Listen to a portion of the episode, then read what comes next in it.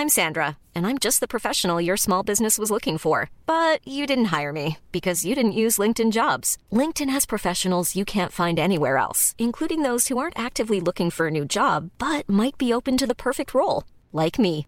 In a given month, over seventy percent of LinkedIn users don't visit other leading job sites. So if you're not looking on LinkedIn, you'll miss out on great candidates like Sandra. Start hiring professionals like a professional. Post your free job on linkedin dot com slash people today.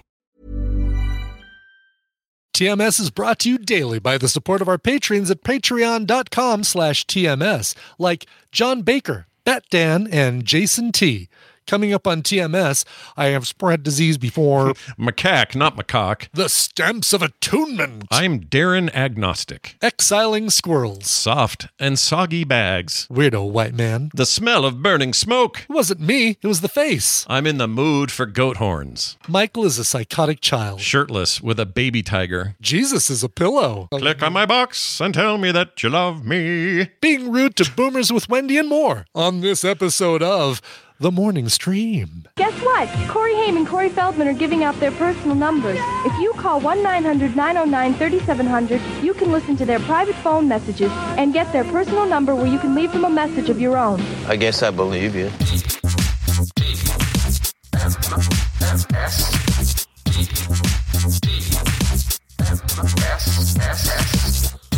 The Morning Stream.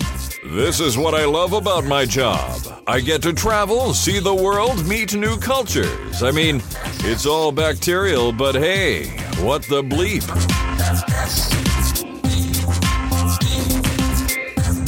Hello, everybody. Welcome to T M S. It is Thursday, November sixteenth, twenty twenty-three. Scott Johnson here and Brian Ibbotson there. Good morning. Mm-hmm. Good morning, Scott. Yeah. Thursday. Big day. Big, big day. That is a big day. Thursdays are crazy days. They are, yeah. Good, good fun with uh, Wendi on the show typically, and yeah. then uh, roll into some uh, Coverville later. We'll talk about what I'm going to be doing on uh, the show today, but yeah. we get into the final stretch of Coverville for the year, and it's like the big uh, Beatles episode on Thanksgiving, and then the two episodes for the end of year, and then the you know, it's like uh, it, it, this is where it gets a little on the crazy side. Yeah, things get a little nutty around here. Here's the thing, though. Yeah. I was just thinking about the Beatles. Um, mm-hmm. They effectively only had, this blew my mind, mm-hmm. working together, making music together before the band was either yeah. not a band or, or stopped yeah. being a band. It's like seven years. Yeah, yeah, exactly. Like, you know, you look at like nineteen sixty-three to nineteen seventy, basically, and even even there near the end, they'd kind of, it yeah. was closer like nineteen sixty-nine when they really kind of um I think when the light is that intense for that short of a period of time, the only yeah. the only solution is you is the band doesn't end up staying together, especially not with all these like creative wonderkins, all of them except for maybe the drummer. But you know what I mean? Like it's like it's a, he goes fine. Come on, he's fine. But he wasn't like going. He, goes he didn't sprout off and do some amazing solo work. He did some stuff, but it wasn't great. It was okay. Yeah, but George's stuff was amazing, except for that one song think, we all hate. No, uh, yeah, don't all hate that song. Oh, that song sucks. Remember, so it's bad. A cover. Come on now. It's like to me the, that and We Built This City are hanging out together. Oh gosh! So no, right they're there. far from, far from it. Oh, both those songs just. Came out. I got my mind. Anyway, that's that's a thing. Uh, but I but I couldn't I, I could not wrap my head around the fact that this is a seven year collaboration and that is it. But look at the impact. It's crazy. Yeah, yeah, it's true. Nothing quite like it. You know. No, exactly, and um, you know, still releasing stuff, right? Like. Um, Uh, the brand new song this year that I have mixed feelings about. And it's really specifically about George Harrison's non-involvement because they oh. used A I to figure out the whole, like how to, how to separate um, Lennon's piano from his vocals so that they could get a better quality of the song. They used basically the same thing that Peter Jackson used for, uh, for the uh, Disney Plus documentary or Disney Plus Beatles home movies. Oh, right. Right. Um, and, uh, but then you've got George Harris, or you've got uh, Paul McCartney, who did a solo that sound that to, in, with the intent to sound like George Harrison. Mm. And that, mm. that's weird. That part, I, I can't, I don't, I don't hate it, but I don't love it either. Yeah. And I don't know why I have such a problem with that. But there's um, a real artifice to that that's that's hard to ignore. There is, exactly. It's like, um, you know, if he, if if it were if it weren't guitar, if uh, George, if uh, Paul McCartney says, "Well, I'm going to I'm going to basically sing like I'm George Harrison," and, yeah. and like he actually sings on the track like George Harrison, people, more people would be up in arms about it. Yeah, and um, yeah. and that's hence why you're torn. I get it. Um, but I do like the song, and I do. Uh, you shut up, Claire. Um, and uh, but I but I'm. Uh, Yeah, there's just that little tiny bit that's like a little asterisk for me. Do you I think, like the song, asterisk. Did they assume everybody got, uh, they're working with various estates and are willing to do these collaborations and do the oh, A I yeah, business? Yeah, and nobody all that? was, nobody who was involved, I mean, nobody, no estates were harmed in the making of the new, the new Beatles song. Good. Probably um, only benefited is my guess. They probably right, exactly. Yes. Only made yeah. money. No lose money. Uh, all right. We've been getting so many calls lately. Okay. And cool. I love it. love it. Yeah, no complaints. I absolutely love it. So we're going to do three in a row today. Mm-hmm. And this first one's amazing because it really took me down memory lane. Um, I'll give Randy some thanks later because he kind of helped me find the thing because I I, th- I think I lost it in that old hard drive crash that we had years ago. Oh, cool. Good. Okay. So found a little thing. Anyway, it'll make sense when I play it. But this is what the call was, and then and then I'll share more. Here you go. Greetings, SARS and Bubonic. Uh, this is Zarek for Z. Hey, uh, I'm on the hunt for a bit of Frog Pants lost media. Uh, so I remember about ten plus years ago, way back when Randy uh, was still a guest host on The Instance, uh, someone, some listener, made a uh, an E D M track uh, made up of uh, stuff Randy said on, on the show. And uh, I just remember the title of the track being I Have Spread Disease Before. Uh, the only snippet that I hear in my brain um, from that is uh, Randy going in an uh, auto-tune fashion saying, I have spread disease before. Something's going down in the world of Warcraft. So yeah, if uh, any frog panthers who are not leaving like I uh, could track this down, I think we would all benefit from that trip that memory lane. Okay, thanks. Love you all. Bye. Okay, uh, great call, and it really sent me on a track trek because I could not find it on my old drives. I searched mm. everywhere. I was like, man, is this lost to time? And I pinged Randy. I said, hey, do you have that old song that someone made? And they auto-tuned yeah. our voices. And I it, love that thing, by the way. That was, uh, yeah, that was... Uh, a long time ago. A long time ago. And it's still in my head when, you know, I hear Randy sometimes as I remember him before. Well, he ended up finding it. Before. He ended up yeah. finding it in his email, of all places. And um, I probably could have, too, but I didn't think even look in there. Uh, but I brought it. I'm going to play it. So it's only okay. a minute, all right? It's a minute long, but enjoy it because it's fun. Enjoy this. Here you go.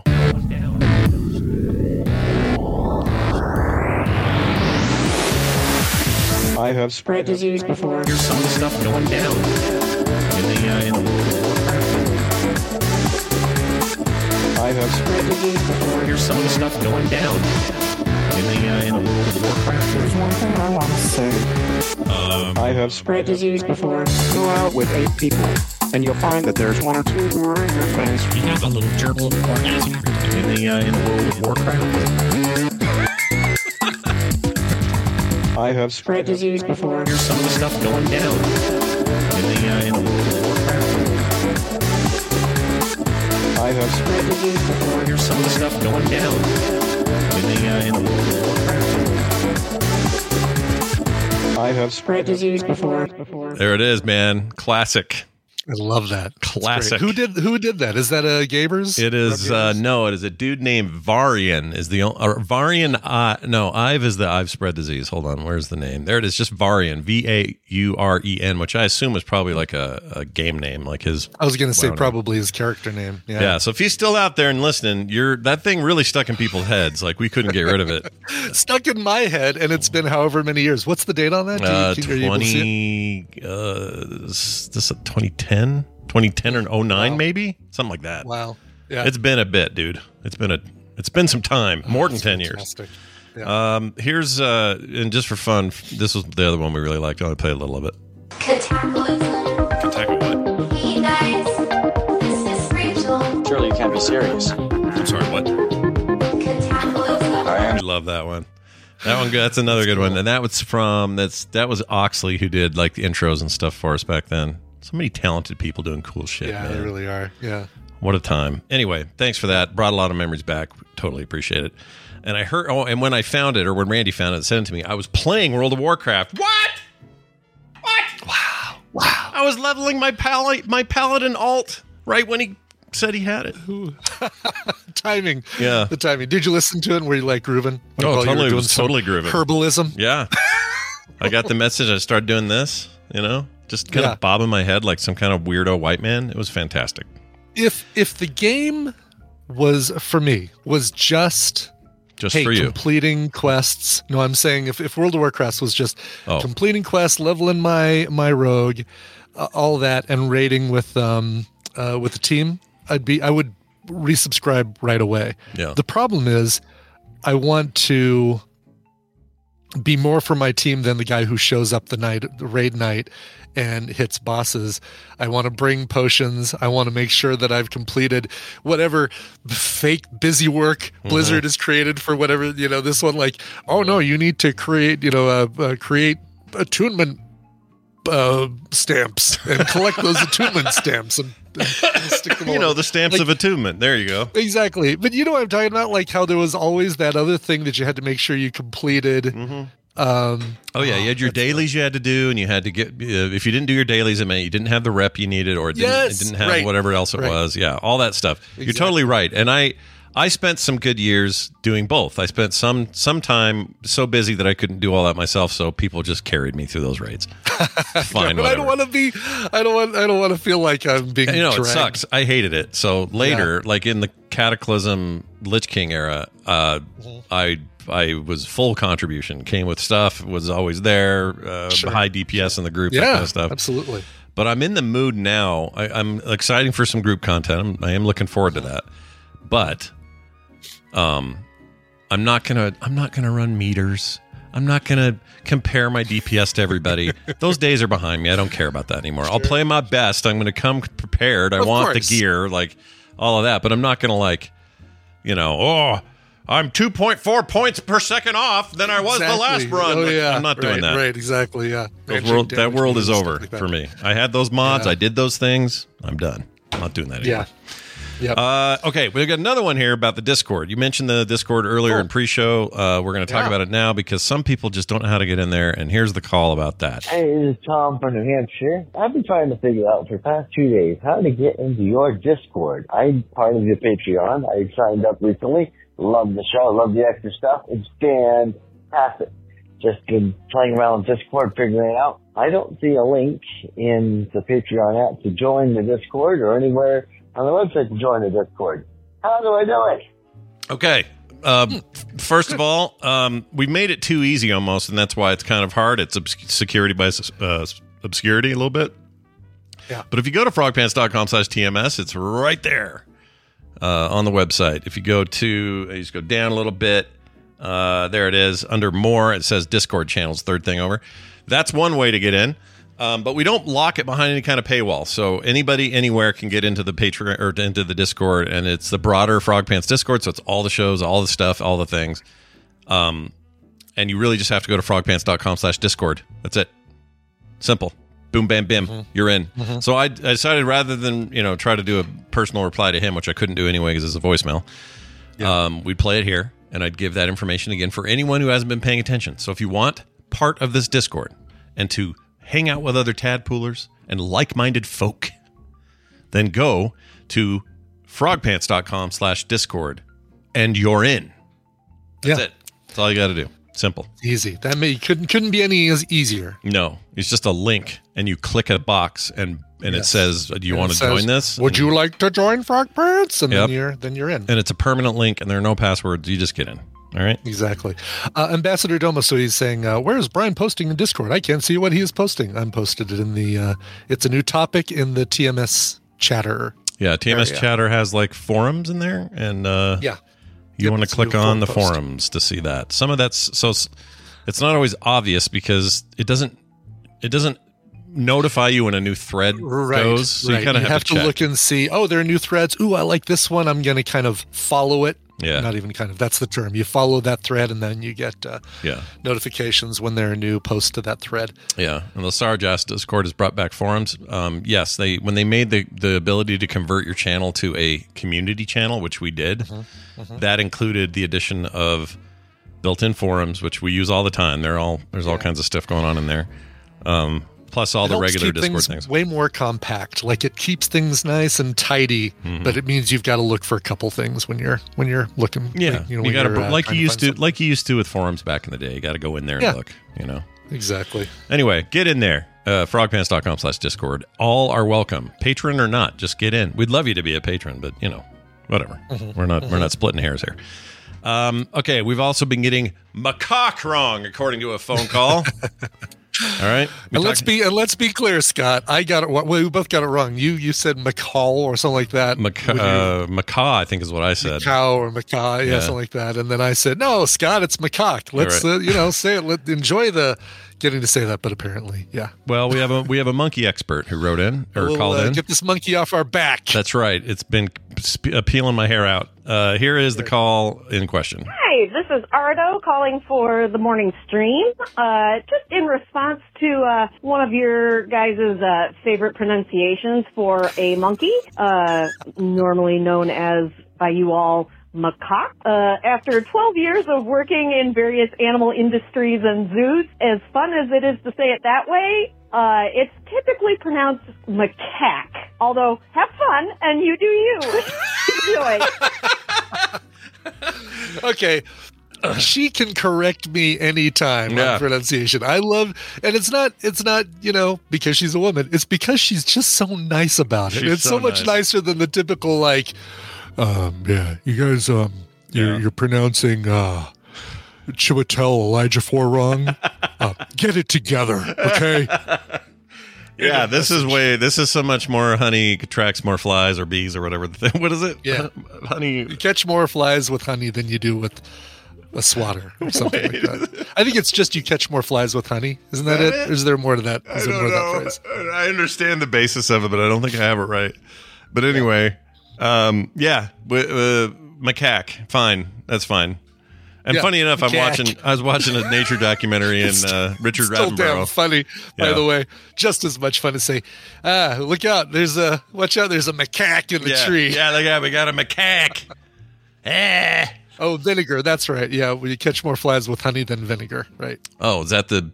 Yeah. That's the full phrase. But yeah. why would you attract? Is anyone out there trying to catch flies with vinegar? Y- yeah. Is, is there somebody out there? Is there? A... Is that a thing? Maybe it is a thing. We do. No, that. I think it was just like. Somebody came up with the phrase and said, yeah, but we need a second part to the phrase. You catch more flies with honey than, mm. I don't know, vinegar. Vinegar. Put it out there. Just Get publish it. Get it out it. there, uh, Roger. Now, Roger, who's the Bartlett? Put yeah. it on out there, Bartlett. That's right. It's uh, t- it's it's uh, two a.m. and we're out of pizza. Just publish is what he says. so, um, Red Lakes, I like his version better. You catch more flies with M'Cack. Yeah, there you go. Macaques are great fly catchers. So this is the thing. Do you, when you get uh, fruit flies, um, yes. When when you get them, do you do this? Kim makes a little bowl of oh yeah, um, water and uh, dishwashing liquid. That's what it is. I was thinking yeah. it was vinegar, but it wasn't. It was dishwashing liquid. And then they by the end yeah. of the day, all these little flies are in there. Wonder what they like. What are they, is there sugar in that, or what's the deal there? I don't know what that's about. I don't know. Yeah, I have no idea. I think they smell the sweetness of the the dishwashing liquid. They go in and that just it kind of. bogs their wings down and they get stuck. I really, that, that's speculation. So those of you getting ready to dial your phones and tell me why I'm wrong, please. Yeah, or the M'Cack lady, she can tell us. I like how she does yeah. it. Stoic Squirrel says uh, vinegar attracts them. So you, you're mixing the water and vinegar, like with uh, apple cider vinegar. Oh, oh apple cider vinegar and dish soap. Maybe that is. Oh, it's all three. Okay. I knew there was something with dish soap in it, but yeah. I think it's also vinegar. So vinegar, so, they should change the phrase. You yeah, can attract exactly. more fruit flies, flies with, uh, with a mixture of vinegar and dish soap. Because it rolls right off you your tongue. Just vinegar alone. Yeah, rolls rolls right off your tongue. It's simple. You put on a T-shirt. Yeah, you know, yeah. Really easy. Anyway, um, oh, I you know what like, I caught yesterday? What'd you I catch? caught something way bigger than a fruit fly. Uh-oh. Um, because you know I've been having problems with the uh, the squirrels, and it's not you know I love squirrels. I think they're adorable little um, rodents uh, with their big fluffy tails and the goofy way that they prance when they run sometimes, and yeah. their yeah. their knack for running part of the way in front of my cart across the street, but then changing their mind and going back instead of just going going the rest of the way. Yeah, yeah. Um. But the problem is they get in my new bird feeder, my my bird buddy bird feeder. Thank you, Tina, for that awesome birthday present. And um, and they both eat all my food, but knock out all the rest of the food into the yard while they're looking for that one particular sunflower seed that they want. Mm. And um, they're picky. So I refill that thing constantly, and then I'm sure we're going to get weeds from all the stuff that's got knocked into the yard. Yeah. So uh, I tried spicy seed mix based on some some listener uh, recommendations, and um Colorado uh we have so many great Mexican food restaurants here uh that put their uh, leftovers in the dumpster that the squirrels here have a very high tolerance for spice, so that yeah. that's just not going to work. No, you can't be doing that. Exactly. um, so um Uh, so start... I got one of those little humane catchers. Oh, that's good. And it's a like a little uh little wire box. And uh, there's a, a door on it that's held by a like a heavy door that's held by a metal post, and that metal post goes down the side and connects to a little rocker seesaw switch mm-hmm. that you put some food just past, so that they have to step on the little seesaw switch mm-hmm. to um, to get to it. And uh, uh, I caught two right away. Like, there's a family of three that always comes to the feeder, and they take turns knocking food out, knocking all the seed out, looking for the sunflower seeds. Yeah, yeah. And um, two of them I caught right away. Uh, a cracker with some peanut butter on it. Great, great yeah. bait. Yeah. Got those in the, the catcher, drove them a mile and a half away to this little park where they'll have, I drove them to a farm upstate, Scott, is what I did, but drove them to a little park a mile and a half away, yeah. let them go. They both ran into the same tree, so I'm like, oh, I bet they'll find each other, it'll be perfect. But then I've got this one that's just been like, maybe he saw what happened, he's like, oh no, I'm just eating the food out of the feeder, I'm not going for that cracker with peanut butter on it. Mm. And, uh, what if he's seen some stuff? That guy's been around. He might you know? have seen some stuff. Finally, yesterday, he succumbed to his his uh, desires for peanut butter and uh, caught him. He was adorable. He's a cute little guy, and yeah. took him over to the same same tree, ran up the same tree, and I think he's uh, um, reunited with the rest of his family. Well, good. So, so you did the you did the right thing. Although I just got a voicemail from Tina. I'm going to play it. Um, this was her response to all this. We should eat those squirrels. It doesn't sound like her at all. It still tries so hard to do your thing. It just can't quite get it. It's good eating. Yeah, it's funny because that's that. Uh, you know, we've had the the clip you played, like, or the the A I voice with the Tina voice thing that sounded a little bit more like Tina's voice. That one just sounds like. Um, play it again. Do you have all right, it, yeah, uh, I'll play it again. Hold on. Here we go. We should eat those squirrels. Yeah, it it uh, I don't know who it sounds like, but it maybe it needs to be longer. Okay, so let's try this. Let me generate a new one, and I'll do it with okay, um, all right. more text. Oh, this might work here. Okay, come on, come on, come on. Why is it taking so long? Oh, like it's hard. I just put in the description of the show. Uh, so T M S, Frog Pants Morning Show, not like the kind you're used to. Come on, come on. T M S is the Frog Pants Morning Show, but not like the kind you're used to. Join Scott Johnson and Brian Ibbotson four days a week. Great guests, great laughs, and all kinds of stupid stuff await you here. Monday, Tuesday, Wednesday, and Thursday for the, the latest in entertainment, game shows, live calls, contests, segments, and much more. I found a typo, Brian. I love it. I love it. Yeah, exactly. Well done. You have a, a proofreader that's not my voice. You know what that totally reminds me of? Mm. The, uh, the beginning of Solar Opposites when... Uh, Uh, different groups of, of aliens were given a pupa and ejected into the, the, the space. Yeah, yeah. It's like, hi, I'm I'm I'm Sorbo, Corbo, and Corbo, this Corbo, is my yeah. yeah. I love that. It's pretty good. Although, what do they do now? I haven't seen the new one, so I don't know how they do it. But does Dan Stevenson oh, do the voice now? I mean, does yes. the intro stuff? Dan Stevens does the intro, and uh, And it That's works. That's me holding the pupa. Oh, I've dropped the pupa. I hate humanity. It's all stupid.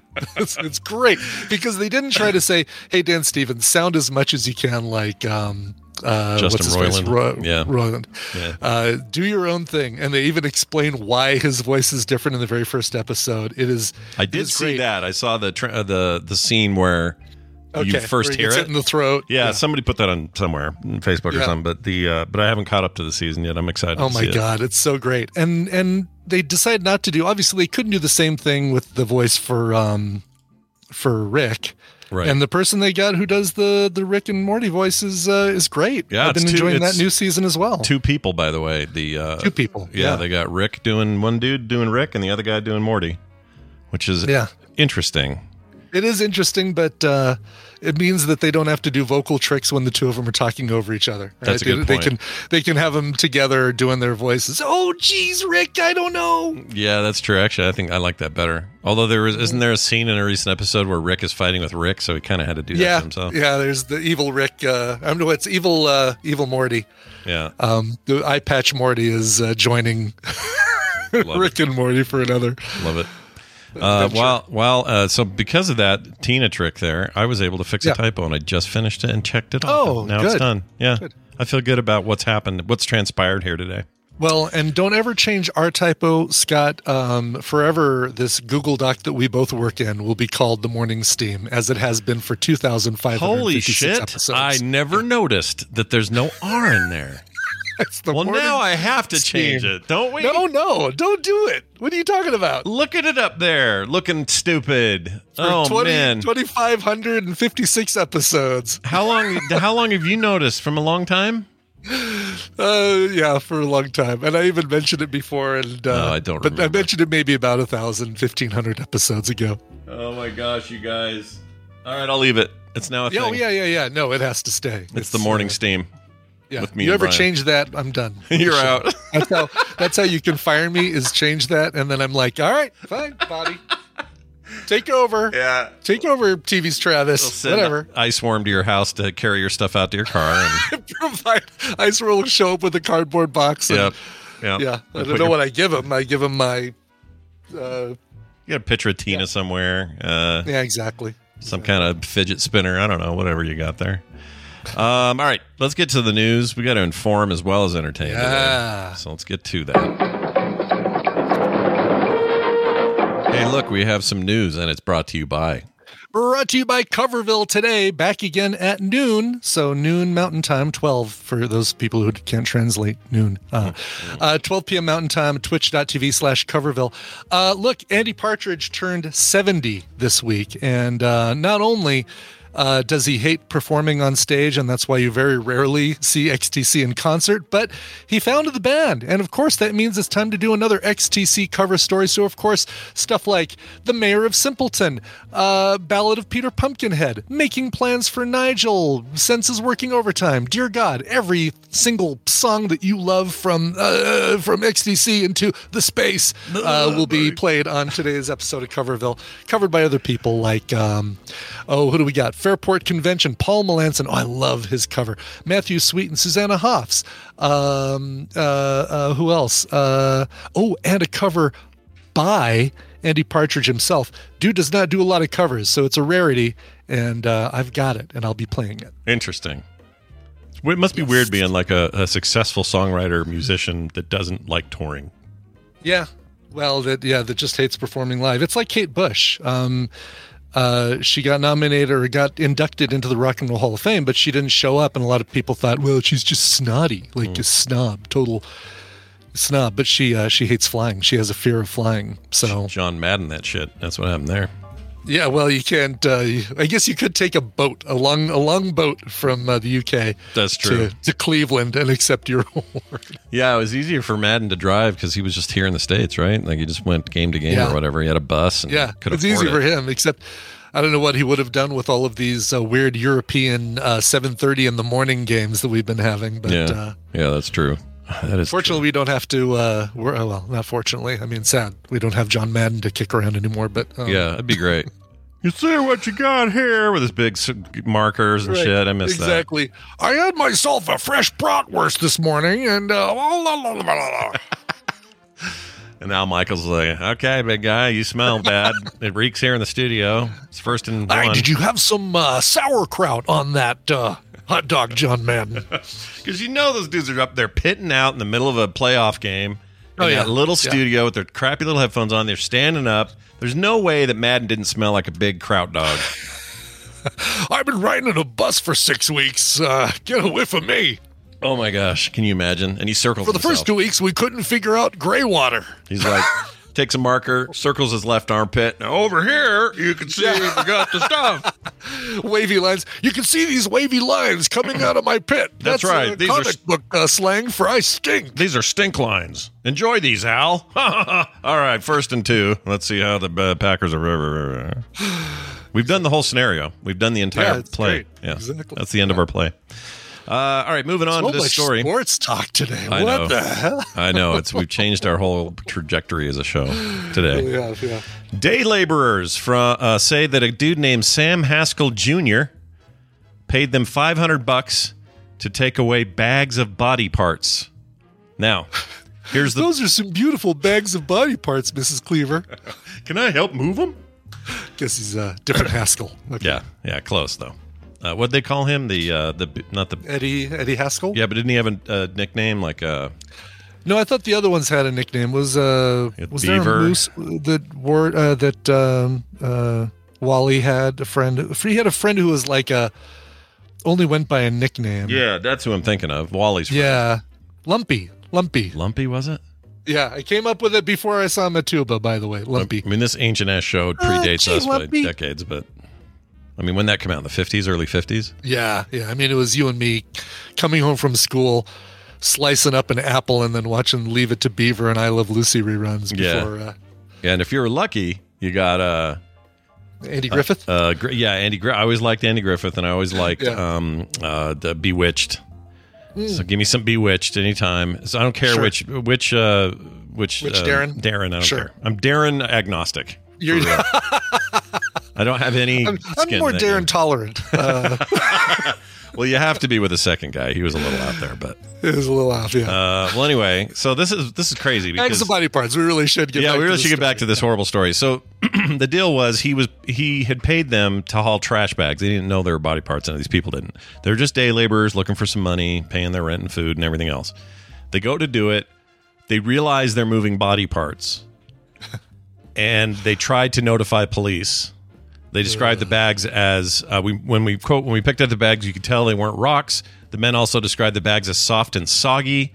Uh, once the workers were a block away, they pulled over to look inside the bags. Uh, the worker said, quote, I started seeing body parts, a belly button. I was astonished. Of course, I felt bad. We had been tricked. He says, ah, we've been tricked. These aren't rocks. Yeah, that's a belly button. What the? What yeah. the He's uh, having us haul bags of belly buttons. Here's the worst part, and the part that makes me mad. They went back yeah. uh, to alert authorities.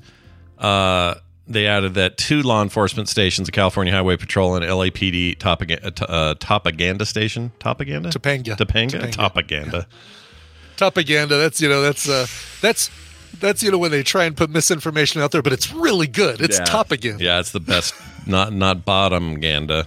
Or yeah, exactly. Uh, underganda? Flop, flopaganda. Flopaganda. No, flopaganda. That's topaganda. Flopaganda's good. Uh, they got turned away. They just blew them off. Both police stations went, meh, we don't think you're yeah, telling us the no. truth, whatever. Which just- sucks. It's like, uh, maybe you should have taken the bags there. Instead of taking the bags and returning the money. Like, yeah. meh, keep the money, take the bags to law enforcement. Yeah, I think that would have been the way. But also... One assumes if these had not been immigrant oh, immigrant workers of a different place, illegally in the country is what you're. Well, maybe, but I just think the cops didn't take them serious because they were brown people. Oh, that's what you're thinking. Saying. Yeah, I mean, I don't want to swath Possible. the entire department with a, a racist move, but I could see if you had like five or six day workers coming in, all dirty yeah. and sweaty from the day working, and they walk yeah. in there and go in in very broken English. We think we found bodies. I mean. Maybe the police I, were just dicks. I, I don't know. I don't know what happened. The police must have been dicks, regardless of any any racism and prejudice and all that sort of thing, uh, people come in and say they've got bodies. You're like, you know, okay, okay, dude, whatever. Worker, go back to the Home Depot and wait for a truck to pull up. Oh, you just, yeah, you're, you're fine. Yeah, it does. It does seem like they, they just assumed they were kidding or something, or I yeah, don't know exactly. But now they're in trouble because they turned it away. Benjamin, they they uh, they thought they were uh, telling the police about uh, belly buttons, but instead they found dicks. Oh, I think that's a good good way of putting it. Not yeah. bad, not bad. Anyway, yeah. not much else is known other than that other dude's now arrested and they're investigating what's going Jeez. on. It's pretty I guess ballsy, it's his... though to say, uh, yeah, uh, yeah, I'm going to kill all these people, chop up their bodies, put them in bags, but I'm going to have somebody else haul them off. Yeah, it is a little. That's pretty ballsy. I'm pretty sure it was his wife, maybe. Oh, really? Uh, hold I don't on. know the Sam Haskell Junior Uh, story, apparently. Like, that when, when I saw this up there... Um, Here it is. Haskell's arrest came after a woman's dismembered torso was found outside a dumpster in a parking lot in Encino. Haskell's wife, May, and her parents, mm. Gua- Gaoshin Li and Zhang Jing Wang, are still missing, so they think maybe their bodies. Oh, wow. So we got some kind of psycho. Son of a Hollywood exec. Oh. Who's, yeah. the, who's Haskell Senior? I want to know. Uh, yeah, I don't know. I'm a, maybe it's maybe it is just senior.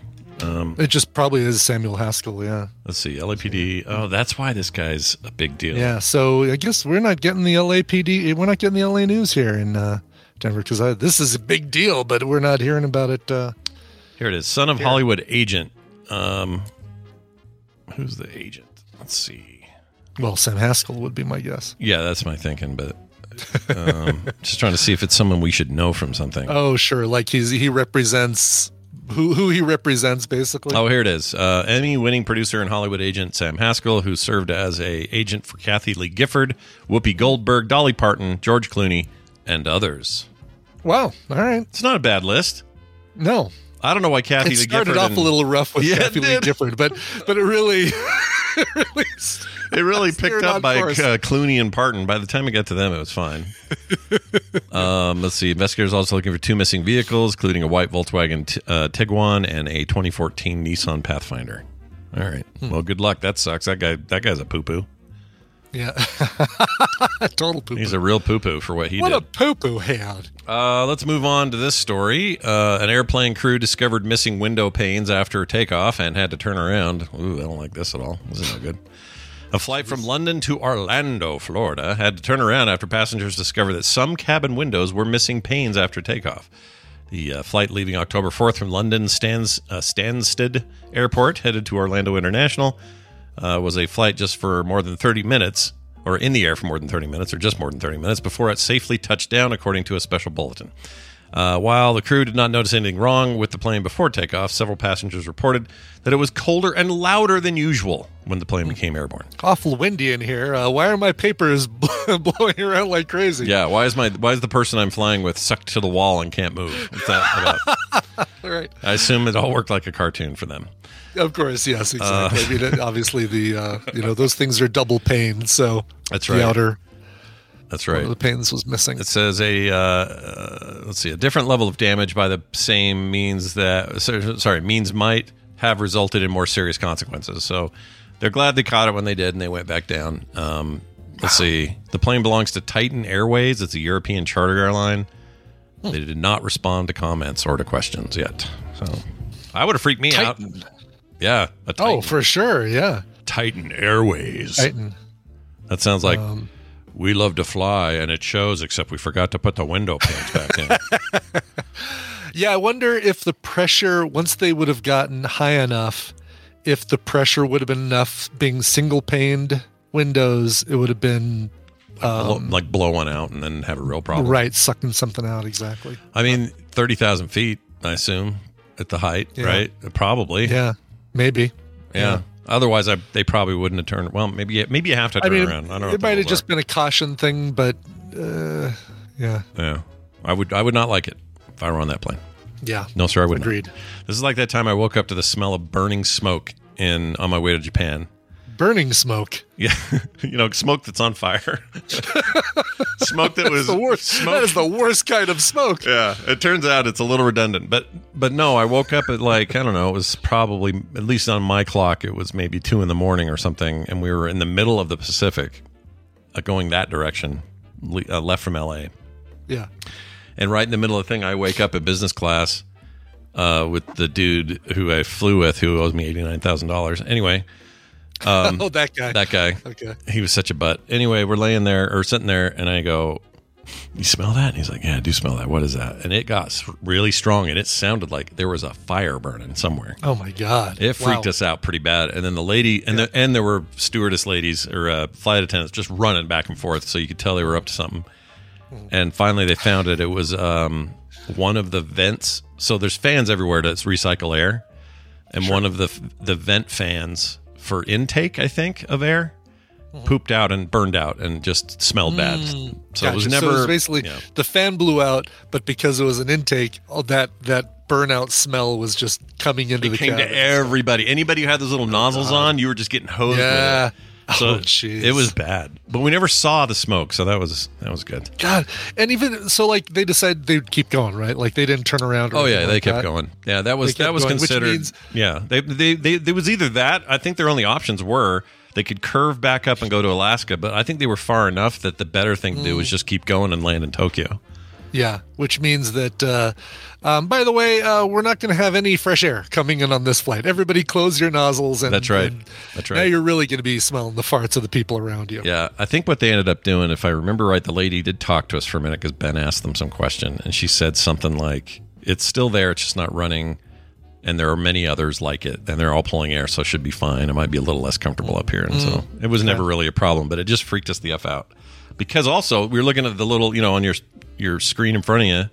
Yeah. Or maybe it was a bigger screen out here, because this was back in the mid-aughts. But anyway, it shows your plane icon and where it is in relation to the rest of the planet. Dead in the middle yeah. of the ocean. Like, if we're going down, we're screwed. You have no, like, you don't have, like, well, we could maybe go to this island or this, this, uh, no. Yeah, you're, I mean, you're stuck. I'm as likely Jeez. to see, you know, the Mariner out there doing Waterworld shit. It was so far out in the middle of nowhere. But anyway, oh, I hated that. Sure. Freaked me out. Still does. Uh, all oh, right. Yeah. Here's a, here's a cool story for this guy, anyway. Uh, an Arkansas man. Or if you're not familiar with our weird naming conventions here in the States, Arkansas man. Arkansas man. Uh, received the world's first whole eye transplant, plus a new face. Now, I realize that well, sounds... that seems like a really poorly worded headline. I know, it, like, does, it seems like they're burying the headline a little bit, right? Yeah. You got a whole plus new, a face. new face. Yeah. Now it looks like Nicolas Cage. Yeah, it's like saying a guy got a finger transplant, plus a whole body. It's like right, right, exactly. But anyway, yes. surgeons have performed the world's first eye transplant successfully. Whoops, camera being weird. Um, of an entire human eye, uh, an extraordinary addition to the face transplant uh, world, which have you know we've had a few successful cases of that. Although it's far too soon to know if the man will see through his new left eye. The accident uh, with a high voltage power line had destroyed most of Aaron James's face and one eye. His oh, wow. right eye still works, but surgeons at N Y U Langone uh, Health hoped Health hoped. Health hoped replacing the missing one would yield better cosmetic results for his new face, whether it works or not. Um, but it is an actual donated flesh and blood eye. Wow. Just stick and it a, in. And a and probably a donated face, too. Yeah, somebody else's face, which is, yeah. by the way, so much to, uh, it doesn't really work like, like in Face Off and such bullshit, right, that movie? Yeah, yeah. Because there's no way that this stuff just adheres to what you had. And now you got the same facial structure and bone structure as the person right, who donated right. it. No, yeah. you got this thing, this misshapen thing smothered over your face. Right. And you hope it looks okay. That's why Hannibal Lecter didn't look quite right. That explains everything. That explains it. It's been a burning question for decades, and now we know. Now we know. Um, let's see. This happened. Uh, it feels good. I still don't have any movement in it yet. My eyelid, I can't blink it yet, but I'm getting a sensation now. That's interesting. So you're starting to feel it. Uh, you got to start somewhere. There's a. Uh, there's got to be a first person somewhere. Added James. He's forty-six from Hot Springs, Arkansas. Maybe you'll learn something from what it or so, from it. What will help the next person. I don't know why I'm giving him that voice. I apologize.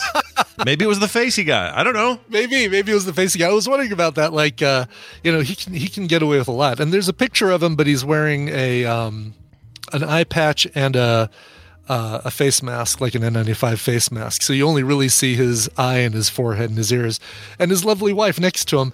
And I imagine if they, you know, if he ever says something like, uh, you know, I wish I would have married someone who could cook. And she'd be like, what are you saying? He's like, oh, sorry, that wasn't me. That was my, that was the face. That was- Sorry, that's that's uh, part of my part of my new face. I'm sorry, I don't mean it, hun.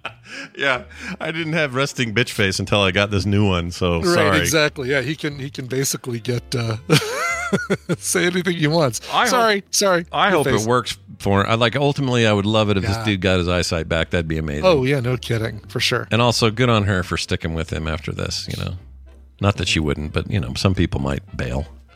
Yeah, too freaked out about the. What's going on? No, exactly. No, stand exactly. She's standing, literally standing by him in that photo, and I'm sure in, in life standing by him as well. L C nine in the chat room says, I've considered a false eye, like one with a painted pic, maybe a wow icon. Ooh. So that would be cool, like uh, like the dude in uh, Last Action Hero, mm-hmm. Charles Dance. Yeah, Charles Dance, little smiley faces he had in there. Yep, exactly, or a bullseye or something. And I assume those were big, hairy, hairy contacts back then, right? Like. Yeah, thick ones. yeah, the bit, the thick ones that uh, that stuff you could all, only wear for like a minute before they started causing real pain. Yeah, that stuff's all changed now. You can get real thin yeah. stuff for acting and stuff. But um, yeah, if I was to get so people get eye tattoos, right? Mm-hmm. I would, for me to tattoo an eyeball, you would have to really have a good idea for me. There's no way I'm doing this without the right reason. It just sounds like a nightmare. I can't even imagine what what a right reason would be for me to get my eye tattooed. Oh, uh, if you look them up, lots of them are just fill in all the whites with black. Yeah, exactly. Right. Which I don't like at all. Can I get a, a Q R code that goes to my website? Like, uh, mm-hmm. oh, hey, what's your email address? Oh, hold on. And you cr- go cross-eyed and all of a sudden a little Q R code appears. Just scan this. Yeah. Oh, great. Cool. Yeah. Got it. All that right. I kind of like. There's something about that that's interesting, but I don't yeah. want the permanence of it. I don't, and I also don't want somebody with a needle in my F and I. But yeah. look at this lady chat room. I Good just sent Lord. to Brian, too. Or can you believe how that? How do you get, uh, how are you going to get a job? Like, there's no, there is no Panera on earth that is going to hire someone. Look, I know. So we have, you know, pretty good, pretty good anti-discrimination laws around hiring, but for I sure. still, it's going to be impossible for some yeah. old fart manager behind the desk, yeah. to to put aside what he sees. You know what I'm? It's like from a practical exactly. standpoint, what should happen? That's different. You and I agree, one hundred percent. Yeah. Hire her. Yes. She's probably wonderful. Who matter. Cares? Exactly right. She's probably great at her job, but but we live but, in a uh, world where people see things from, you know, they see things. And then yeah. they go, ah, yeah. and even if they don't mean to, or it's all subconscious, probably not going to give them the job. Exactly. It's like, oh, you know, I'd like to, uh, uh, I'd like to hire you to uh, sell cars for me, but uh, you look like Pazuzu from uh, The Exorcist, so I'm I'm sorry we can't hire you. Oh, freaking Pazuzu. How are we ever most supposed to take that name seriously? Pazuzu. It's Pazuzu, the the demon lord. Paz, you know, Pazuzu. Be be be afraid of Pazuzu. You um, think I'm evil? You should meet my friend uh, Schlamoopy. Schlamoopy. Oh, hail Schlamoopy. Look at the cool, yeah, the, uh, those uh, indent thing or the rivets. Yeah. Uh, there's something I think put, is cool, but man. Put little magnets uh, for whatever horns you want to wear that day. Oh, yeah. Right? I wonder, so I wonder if they're up. Like that. If uh, I feel like goat horns. And they just. I'm in the mood for goat horns. Click in like uh, Kinex yeah. or something. But I, but just the idea of, and I understand people have done it. We probably have some listening who've done this, so maybe write in and tell us. But having somebody do that, I'm sure you deaden the eye to make it so you're not moving around a bunch. Yeah, something. But I can't, I can't imagine this. No, I can just do that by drinking a whole lot of whiskey the night before, and guess what? It'll go away later. Yeah, smoke weed every day, and then I've got a great exactly. Then I've got a great excuse. Yeah, smoke weed every day. Your eyes will be all burned out. Right. Smoke weed every day. Do it. Do what they tell you. Yeah. Episode. Episode. All right. Uh, oh, time for ten. We better. Means, we better um, get to. Uh, yeah. Yeah. We'll take a break. Uh, no more weird eye stuff. Let's uh, get our body whore out of here and get Wendi in here. She'll be in here after the break. Uh, but before we do a break, we got to play a song, and I'm pretty sure you brought one. I did brung one, and mm. uh, it's probably where this woman got all this work done on her face, a place called the House of Harm. No, that's a band from Boston. It's a trio called The House of Harm. Uh, these guys, uh, a lot of influence from late eighties, early nineties alt rock, which is great. You know, kind of right in my right in my jam. The mm-hmm. Cure, grunge, kind of mixing all that stuff. And they're from Boston, so they say M'Cack. Um, this is from their brand new L P called Playground. Comes out December first. This is the brand new single called Two Kinds.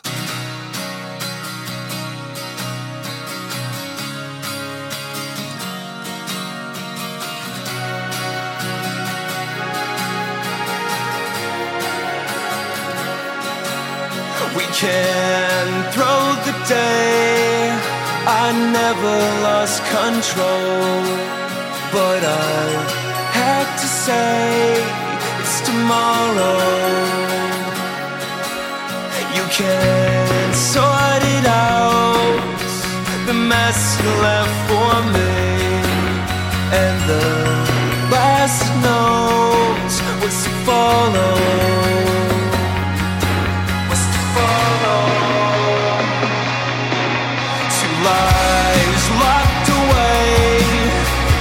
Till it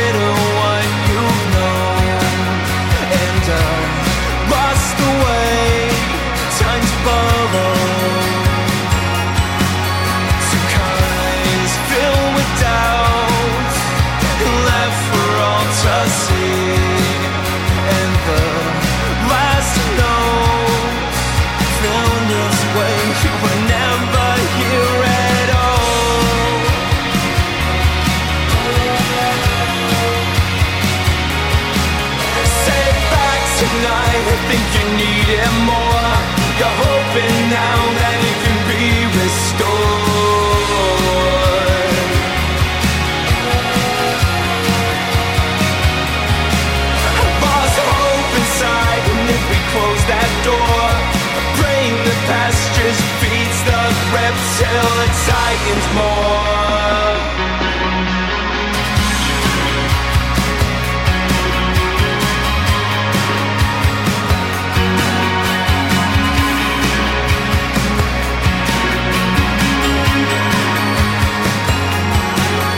You can wash away every mark you left unseen, taking a back out.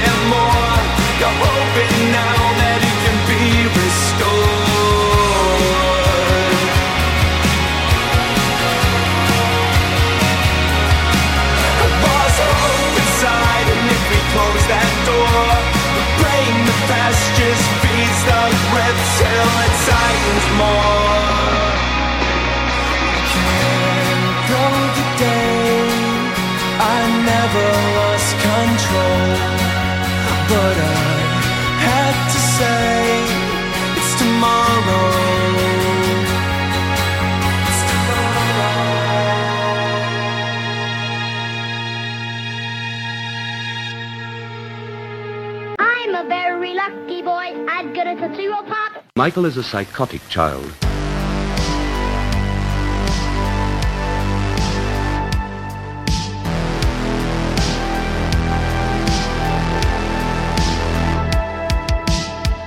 And we've returned. I desire yes, to know the name of that band and song again. I will tell you again because your memory is as bad as mine. That's the House of Harm from their upcoming album, uh, Playground. That is a new song called Two Kinds. Nice. Two kinds. I like two kinds. Choice two kinds. is the, the spice of exactly. life. Exactly. Who wants one kind? I don't want, I want two kinds. Thank you very yeah. much. Right? All right. Here's this. I'll explain the situation to Wendi. Don't worry. Oh, good. My sister, Wendi, Wendi Dunford, smart lady extraordinaire and also a therapist. She helps people all the time with real problems. Also calling you a lady makes you sound really old and I shouldn't have done that. Hello, lady. Hey, lady. Hello, lady. Hello, lady. Do you ever get called, you ever get called ma'am or any of that? These oh, days? yeah, all the friggin' time. Mm. Don't call me ma'am. Mm. If I'm in the South, I love it. If I'm not in the South, don't do it. No, in the South, there's such a nice, um, like... Yeah, you could be twenty and being called ma'am. It's fine. Yeah, it's weird. It's weird how down there it sounds great and you kind of want it. But then outside of right. the yes, U S South, it's annoying and patronizing. Oh, um, I get people in the lift all the time who call me sir. It's like, oh, thanks for the ride, sir. I'm like, oh, sir. Yeah, I don't like sir either. You really don't know me. No, you don't. You don't know me at all. My my temporary okay. drive person that's driving me somewhere. For a second, I was like, Brian, why are you saying the English British word for elevator? Do you know oh, elevator? You meant See, lift. It's, lift. It's either people don't think that I'm uh, weightlifting or that I'm getting in an elevator. It just, it, it's a it's a horrible name. Yeah, lift. It's you just very funny. Give me a lift because you should yeah. be in the lorry. Providing a right. lift. Right. Uh, Laura, providing a lift. Yeah, that's mm-hmm. right. Um, well, it's good to have you here, Wendi. I, I wanted to um, ask you one other thing. What was it? Um, oh, tattooing your eyes. What Under what circumstances oh. would you ever let them tattoo an eyeball of yours? Who's them? I just say, let's just say, I don't know. For whatever reason, society's like, you know, we only trust um, uh, mental uh, mental health experts with uh, if they have a little tattoo in their eye. It's a oh, new God. thing. It's a new thing. We're recommending it from the top down. You come up with some weird hypotheticals. I know. You really have to park your brain at the door for this one. But let's just say it became a man, not mandatory, but a very much encouraged thing for your career. Sure. Would you would you do it or would you switch gears? What would you do? She doesn't have the context uh, of our previous tattoo thing. I don't know. Thing. What, you tattoo like a word, like a symbol yeah, or a could color? Be, could be. You well, know, I'm, I think after thinking about it for a while, I'd like to do like like a spiral out from from my eye, like iris mm-hmm. so that it looks like I'm Mesmero or something like that. Like, That's uh, cool. That's cool. I just want whatever tattoo happens to make my vision better. So, oh, if maybe that's what it's for, uh, done. I'll now do that's interesting because then I then I would see because I've had somebody cut into my eyes when I had those early onset yeah, cataract crap, this. and it was amazing, changed my life, mm-hmm. Mm-hmm. and for the better. Even though it was stuff that only eighty-five year olds are supposed to have done. Now let's anyway. be clear: if the world ever comes to that, for me to do my profession, I need to have a tattoo in my eye. No. I, I don't know if I want to still be yeah. around. Yeah, you'll yeah. probably do something else, right? I'm with you. Actually, if you're doing that in that profession, then imagine what everything, like the whole world's going to be pretty screwed up. This, yeah, it's a lot yeah. of problems. Yeah. That's that's why, you know, the, the playground taunt, stick a needle in my eye, was considered a negative because you don't want it. Because you don't want to do Oh, that was a pejorative back? I didn't understand. Yeah, it was like, oh, oh it was, no, you thought it was like a, a fashion prediction for the, twenty, uh, the mid twenty twenties. Shows what I know. All right. Well, anyway, let's get to this. We got an email this week that Wendi got and then yeah. sent it here, and then now we're going to read it. Um, by the way, I checked on Mom. She's sleeping on a couch. She sits up straight, sleeping all night. Did you know this? Have you talked to her? Yes. Yeah. What? Even work because of her ribs. She can't lay down. Oh, gotcha. And so she's sleeping. Healing. She's sleeping propped up. My grandmother did that for a long time. Slept uh, propped up. Yeah, she's she's doing it because of her, just because of this rib thing. But I, I assume that it will. It, it is feeling better, she said. But I assume when it feels much better, she'll be able to go lay in a normal way. But yeah, that sucks. Yeah, mm-hmm. So she's just sitting there watching our programs. You know, letting the world go by. Whatever. You're eighty-five. Watching you do what you your want. Programs. Okay. Anyway, uh, let's get to this email. Is there anything you want to say about it before I read it, or just go? Uh. No, I got lots of thoughts. All right, here we go. This is from somebody who said we can use his name, so we'll say this is from Mike. He says, our twenty-five-year-old daughter, this is like in my age range, I guess, because I have a twenty-five-year-old mm-hmm. daughter. Our twenty-five-year-old daughter uh, has come to her mother and me to say that we are emotionally abused, or that we emotionally abused her as a child, and we are the reason why she has anxiety and isn't able to figure out how to be an adult. We've talked about it, and we can't think of anything we did that feels out of the ordinary other than, uh, or sorry, ordinary than other parents, I think is what he meant. Well, I ordinary than any other parent. Oh, than any other parent. Why did I need an S? Scott, go I back don't know. to sleep. I don't know why. No one knows. Uh, an example, an example she gave is that we forced her to try out for sports when she wasn't particularly great at them. That made her feel very self-conscious uh, with her peers. That's why we wanted her. See, that's why we wanted her to do sports in the first place, to help her overcome those fears. Shouldn't a parent help try uh, or try to help their kid do things that they don't want to do? Question mark. My dad didn't want me to quit basketball or baseball, rather. I don't know why I put another sport in there when I wanted to. And even though I didn't play past high school, it really helped me learn things like teamwork and working hard. How did we go wrong, and what can we do to repair our relationship with her? From hmm. Mike. Uh, yeah. So this is, this is, um, I won't say it's every parent's nightmare, but there is, a, there is a fear when you're oh, raising gosh, your kids, yeah. like, okay, we're doing, we think we're doing good. We got this going. And, and even if you did all your best things, that they will somehow hit a weird thing in their life and go, I, I hate working. Therefore it's something my parents did. And then they're going to blame you for it or, or something like that. I've felt those kinds of fears before. Turns out they were unfounded sure. because my kids are fine, but yeah, that was that was a thing. So I feel bad for them because that's kind of one of my you worst. You never nightmares. Want your child to come to you and say, "You you guys traumatized me." Uh, yeah, it sounds so as awful. As a kid with such and such, it's like, "Oh my God, we were you know just trying to be helpful, or we we obviously wasn't our intent." Yeah, and it's obviously yeah. if they really did do something to harm you or uh, you know cause cause physical or mental harm or whatever, mm-hmm, mm-hmm. then that's one thing. But if it's just I don't know, you were kind of lame or you, you weren't cool like somebody else's parent, or whatever the reasons may be. I mean, it just sounds awful to have this be told to you. So anyway, what do you want to yeah. do, Wendi? Where do you want to go? Okay. So um, it's evident you two are not... Well, okay, let's back up. I don't... Sure. I, I need like a thousand more points of uh, information to, to do this mm-hmm. email correctly. Mm-hmm. Uh But I'm not gonna. We're not gonna get that. But we almost want. You almost want this uh, a parallel email yes. from the daughter. Yeah. Oh, that'd be great. I'm guessing she doesn't listen to the show. Yeah, you guys traumatized me. My traumatized me by making me write to your podcast friends. You're always then we're making me do problem. Things.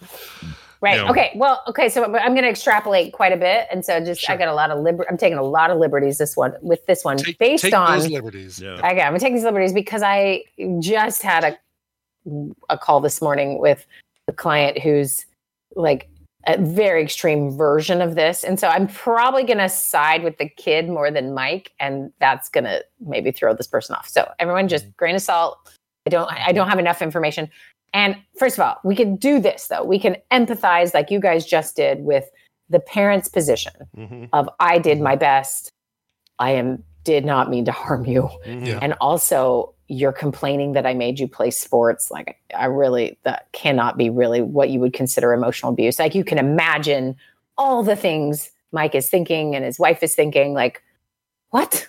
Mm-hmm. How is this happening? Okay. Yeah. Yeah. yeah. So let's stay stay with that position for a moment, and then we're going to switcheroo and then imagine uh, the daughter's email. That's good. Um, good to see but let's sides. Just, yeah. yeah. So we'll start with this, though.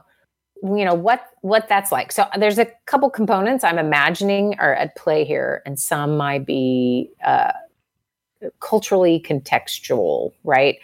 So, for example, uh, these are Gen X or Boomer. We'll say Boomer just to... just to be rude to boomers. Okay. But older parents who, who did not probably talk a lot about their feelings. Okay. Mm-hmm. Um, and so what we have is a bit of a generation divide of like, this kid's coming and using therapy words at me. And maybe they don't have any experience themselves with therapy words, or that you can just talk about those things. And I could guarantee Mike's father and the whole baseball thing was maybe a one conversation. like, no, you're yeah. playing. Okay. And that's, you know, the extent of the rights and privileges of kids to express their feelings and then have that affect parents. It's just less. It just was. That is it there. That was a, is a different time. Okay. So we yeah. can have lots of compassion for that. That is the frame of reference someone is coming from in parenting. Um, and then you would be pretty annoyed at all the therapy speak. Like uh, I'm, this is my world, and I find it annoying sometimes. Mm-hmm. Like, okay, okay, yeah, you you're not being gaslit. That's not what this is. Like, because it is so sort of TikTok ubiquity, it's just around. Everyone's hearing it. And here's here's my overarching theory about that is, um, if you've taken an abnormal psych class pre-internet, and you'll know what I'm talking about. In an abnormal psych class, you read things you've never known existed, and you're like, whoa. And then you diagnose everyone in your life, including yourself. Mm-hmm. Like, I think I have that. Oh, okay, that makes sense. It's kind of like the WebMD searching when you have a headache, totally. And you see the, the whole list of what mm-hmm. it could be, and then all of a sudden you start assuming it's all these other things. Yeah. Yes, one hundred percent. And then it is just algorithmically, you know that word, shoved mm-hmm. into your face over and over and over again if you even watch one video. Mm-hmm. So now you are being told in a relentless tone that you are A D H D or you have autism or, you know, these other things, in the sense that it's like a horoscope. You kind of relate to bits of things, right? But then if you really got tested, you're going to find, oh no, I don't have some of these things, but you're going to feel like you do. Okay. Mm-hmm, mm-hmm. So I have no idea if that's where the daughter is coming from. I just would assume she has more access to um, sort of mental health online version than her parents did, mm-hmm. and has maybe struggling with some stuff in her life and is trying to find the source for some of it, which living an adult life is difficult. And especially maybe twenty-five is, is a nice round age for a little quarter life crisis where you're like, oh, life is hard and I got to do my dishes every day. You know, like some of that stuff just kind of can land on you. You're finished with college. Maybe you got your first job. Maybe you're, you know, whatever you're doing, maybe it's hitting home. And so you're starting to have some feelings, et cetera. And you're trying to find sources. And then the internet will tell you, if you're around any other young person, because the algorithms get shared, that you are, Uh, this is going on for you, right? Mm-hmm. And your boomer parents don't understand you, and they probably did something wrong. Okay, right. I'm not saying that's all mental health on social media, but it definitely mm-hmm. can be, sure, mm-hmm. right? And so Mike might be realizing, oh, this kid thinks we emotionally abused her because we did some maybe normal parenting things. Oh, what you know? What do we do there? So let's just start with, it's possible you were not emotionally abusive, and we're misusing words. And we're thinking things, we're all in an abnormal psych class, okay? Yep. Um, what to do then? And then I'm going to flip it and talk from her perspective and then say what what she might need her parents to actually do. Right. Um, okay, so I want to put you two in this position really quick. You're the parent. Mm-hmm. This is what your kid is saying to you. Tell me your first gut, knee-jerk, don't try to sound good reaction. Go. Mm. Don't try to sound like, like, like uh, cool. you know, yeah. Um, I'd be stunned. I'd be like, yeah, oh, for sure. I wouldn't know what to say. Okay. I would probably be quiet I for mean, a I while, would, you know, I would, my initial pro- thing would probably to be defensive. Like, oh my God, no, we were just trying to do the best for you. I'm sorry that, you know, I'm sorry that it, it didn't work or it didn't turn out, um, like we planned, but I don't, man, I'd need to know more about the the figure out how to not, or you know, not being able to figure out how to be an adult. Like, what mm. aspect is mm. there of that, and how is there more that she's not saying that mm-hmm. is giving her anxiety than just the sports thing? Every every parent makes their kids do soccer or makes their kids or do something. Yeah, something exactly. There becomes you a, know, you wanna, there becomes yeah. a time where you have to. I totally agree with Brian. It comes comes a time where you have to. Um, I don't know how to, how to explain this. Like we, I'll, I'll give you a quick example. Phoebe's been sick this week and Taylor got really worried about what it was because her poop was gray, and that's a bad sign. I mean, mm. something's up with the liver, but if she's not jaundiced, it means it may not be anything serious. And then she had this horrible chest thing, and it just seemed like a lot of problems all at once. And yesterday she was really lethargic and kind of wouldn't move. And she's a very active kid. So mm-hmm. she was just sort of laying there, and it freaked her out. She called us, and Kim's advice was, we'll take her to an Instacare because they're good at this. If it's R S V or something, that, that they're fully equipped to handle this. And, you know, this is the kind of thing you would go there for it. If it escalates or needs something more, then they'll tell you that, and then you'll go do it. But Taylor was like really freaked out and was like, well, I'm going to the E R. I just don't, I just want to be sure. And so she did. And it turns out we were we were one hundred percent right. It was just, it's viral. It's just has to go through our system and is taking a day or two longer than usual, but it's just a nasty little virus. Van has it too, and he has a fever. So does she. And the doctor's like, she'll be fine. Lots of fluids, that sort of stuff. Get her to drink water. And then Taylor was like, well, crap, it wasn't nearly what I thought. I'm going to spend fifteen hundred bucks for an E R visit versus fifty for the, you know, where I was, if I'd have gone to the Instacare. Blah, blah, blah, blah, blah. And it just reminded me that that would have been an opportunity for me to go, told you so, or we know some things. Parents aren't stupid. You know, we, we our, our advice is based on experience. You know, we could have done all that, but we can't do that anymore. And yeah. Here's a better example. Taylor once sat me down. It was weird because I this never happened. She pulls me aside. She goes, Dad, I need to talk to you. I'm like, okay, what's up? She goes, a lot of times I'll share like really fun pictures of the kids. Like mm-hmm. here they are at the house playing, or here's her first laugh, or here's her trying to learn the word, you know, cracker or whatever. And, and I'll see those. And my immediate in- instinct is to go, oh my gosh, I have to share this. This is so great. Mm-hmm. And so mm-hmm. I'll put it up on social media of various kinds. And she says, I need you to just ask me before you do that. And I mm. went my, and so here's, here's, here's the part that this reminds me of. My gut went, I want to be defensive and say, mm-hmm. well, mm-hmm. it's fine. That's not I a do big it because I'm proud of you. I'm, and I'm, I'm proud of you. I love the kids. I want to share it with my friends. You know, I could have said all yeah. that. And I had to, this is the first time I really had to face this. I went, crap, this is no longer my prerogative. This is no longer my imperative. It's hers mm-hmm. and hers and Dylan's. And when, and if they feel this way, I, the only way for this to be dealt with, there's no other way to do this. And for me to go, oh crap, I'm so sorry. I didn't know. And I will make sure to do that from now on. And then really make an effort to do that. And it took all I had. Cause I was feeling very defensive. I was like, well, wait a minute. I'm not, you're acting like I'm some kind of, you know, posting weird pictures of kids. That makes me weird or, you know, something like that. Like what's, you know, I got really, those feelings were back there, mm-hmm. Mm-hmm. Yeah. But I had to stop and go, well, wait a minute. Even if she's wrong, it doesn't matter, right? Yeah, exactly. At yeah. this stage, those days are gone. When she's ten and I say, don't touch that, it's too hot. That was my job. It's not my job anymore, right? She and a feeling to- and a reaction, a feeling is never wrong. The the cause of it might be something deeper or something different than what they're telling you. They may not even know what the real cause is for their their frustration with that or their upsetness about that or that sort of thing. No. So the feeling is never wrong. It's the, you know, um, they may not know what the real cause of it is in this case. Like you may not know they, she may feel traumatized by the being forced to, to play sports, but there might be some other things that are causing the anxiety that the parents did that maybe she hasn't even realized yet, or, yeah. or maybe doesn't feel like she can talk to them about yet. Yeah. And I would, I have to admit if my, if our parents, Wendi, had forced me to do sports, because I hated sports when I was younger, mm-hmm. but I was tall and probably should have played something. Um, and I actually agree with some of these ideas that sometimes team sports is good for you. And, you know, mm-hmm. you can learn leadership skills and coordination skills, all that stuff. That's yeah. all true. But if they'd have made me do it, I would have resented it. I would have been mad.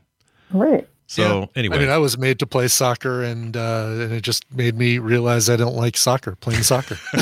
yeah. It just I'm, deepened your, your distaste. Yeah, that's um, right. Exactly. No, I hate Palin. And, and Scott, my work here is done. You guys, I got it. So, so was that, was that what you're supposed to do? Cause I, I still to this You've moment. You've trained us well, Wendi. Yeah, yes, I know. Cause I still at this moment had this, I, I was, I had some unsurety about it cause I just didn't want to. I don't, what was most important to me was my relationship with her and her kids yes. and whatever it meant yeah. to, to keep that whole was enough for me to park whatever my ego wanted me to say. And even then it wouldn't have been that, you know, I would have probably just said, oh, well, I'm not trying to, I'm just, you know, sharing, but, but instead it was just like, no, you know what? Just be okay with it. Be okay with that. Right. Be okay with her saying the E R is the only way I want to do this yesterday. It's okay. It's a and it's a big jump from uh, having a lot of influence to having feeling like you have have to walk on eggshell. You have to just influence. Catch yourself. Yeah, yeah. You have to. And yeah. Amisha said this once. She she's in, hangs out with all these running ladies, and they run all the time. And they're all what ten years older than her or something. And so they'd all had kids get married before Misha's kids got married. And she said the the advice they just repeated relentlessly when my kids started getting married was, it's just time for you to shut up. That's mm-hmm. your whole job now, is to like, just stop talking. Kind of like your influence really shifts suddenly, and it is meant to, it is meant to, it's just going to come real at like an alarming pace. Right. And so, mm-hmm. so suddenly like you don't get to decide what they're doing, because they are adults. And at the same time, they have to figure out adulting. So Scott, if honestly, can we all just take a moment of silence for a fifteen hundred dollars E R visit? I know. Good night. What I country know. do yeah. we live in? I know, it sucks. Right? It's the worst. Um, but that is a fifteen hundred dollars lesson she would not have learned any other way. You learned probably in back in the day, one hundred fifty dollars lesson um, for the same thing. And well, it wasn't the forties. I mean, it was still pretty. I think I know, it was the, nineteen twenty-one. The one time we but took Nick to the E R, it was straight a donkey for for uh, medical advice. It was like a thousand or something when we took Nick. It was still pretty high. It's but stupid. The idea. I mean, Nick is your third kid, and you he was. You know what I'm saying? Like like you figure it out yeah. as you go, and and everyone has an E R. This is this is why we don't go. Yeah. This is why everyone. My kids have like crooked lips because they split their lip. I'm like, you're fine. Like, you just can't. It's hard, right? Okay, but that yeah. idea of like, all right, so uh, there is something going on here. And Brian is, you're exactly right. We don't actually know what it really is. If mm-hmm. at twenty-five, you haven't been made to play sports since seventh or eighth grade, and that's what you tell your parents, what you are really telling them is something very different. You just only know how to say those words. Right. So it's kind yeah. of like art. Art doesn't exist unless you can see the negative space, right? Right. The negative space is the thing this person is saying without without saying those words, and that's right. tricky. So you're both still called on to be parent and be wise and try to navigate this, and at the same time lose a bunch of your influence. Um, and I'm going to Um, I haven't thought this through, so just, you know, grain of salt again. Mm, Lots sure. of salt today. Sure. Um, a whole shakerful. Mm. Is kids do not rebel the way they used to. There is a lot less teenage, um, I'm doing it my way, and, you know, yeah. sort of angst. A lot more kids are just hanging out with their parents and having a good time. That their actual rebellion, which is a necessity. It's not, rebellion doesn't have to be the thing, but it's individu- individuating. Like you have to be a separate person from your parents. How do you do that? Mm. And teenage earlier stuff is a little more violent version of that, right? But there is a twenty-something version of this that c- continues to happen. So here's a great example. Abe said to me the other day, um, we're going to do a whole episode on Abe's roommate, you guys. Sweet. Wow. wow. I'm Can't looking wait. forward to okay. that. Yeah, that's great. Wow. Do we need to dedicate, uh, how long do we need to dedicate? It's going like to be weeks. Show? Like, it's yeah. super it's rough. It's going to be another, another multi-part. Uh, oh, I love it. Excellent. So bad. Yeah, it's excited. so bad. Uh, anyway, don't room with a stranger. Let's just say that. Okay, anyway, but I was talking the other day, and he said, hey, if you happen to look at my account and there's seventy-five dollars from Texas, because my buddy's girlfriend sent me money so I could put together a package for him for his birthday. And I was like, Abe, do you think I look at your bank account? He's like, he goes, well, I assume every parents, all parents do that. And I said, no, parents that don't trust their kids might. And he's like, you don't? And I'm like, no. And I'm like, now go buy drugs, whatever you want to do. You have the freedom. No, just kidding. But just that idea of like, he, he is surrounded by eighteen year olds. And I get it. They're dumb and they're going to make mistakes, but this is his own money, people. This isn't money I give him. This is his own money. So it's none of my business. He's an adult now. It's hard to say that sometimes, but it's true. Yeah. But he is alone. He is alone. And, and that is hard for him sometimes. Like, why don't, does it mean you care? I'm like, oh, it means I care deeply, but you also showed us you, we could trust you from sixteen on with your own money. He's like, oh, okay. Now, it sounds like I'm bragging, and I am, because I'm really proud of this.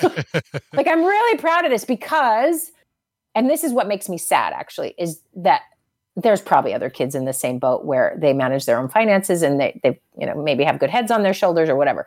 Now, I'm I'm never letting Pete manage his own money, people. So it's not like all my kids have got it. I'm, it's not just a parenting thing. It's a person thing, right? And so, but the reality is he is surrounded by kids who don't have a lot of adult things. And when I tell you about his roommate, you'll die. But a lot of adult skills, and they are, you know, being launched out in the world. And as they're doing that and scrapping with, I'm trying to navigate college or my first job or living on my own or paying rent. And I also have to do all this laundry. And when do I change my bed sheets? You know, like things they just have to learn. Mm-hmm.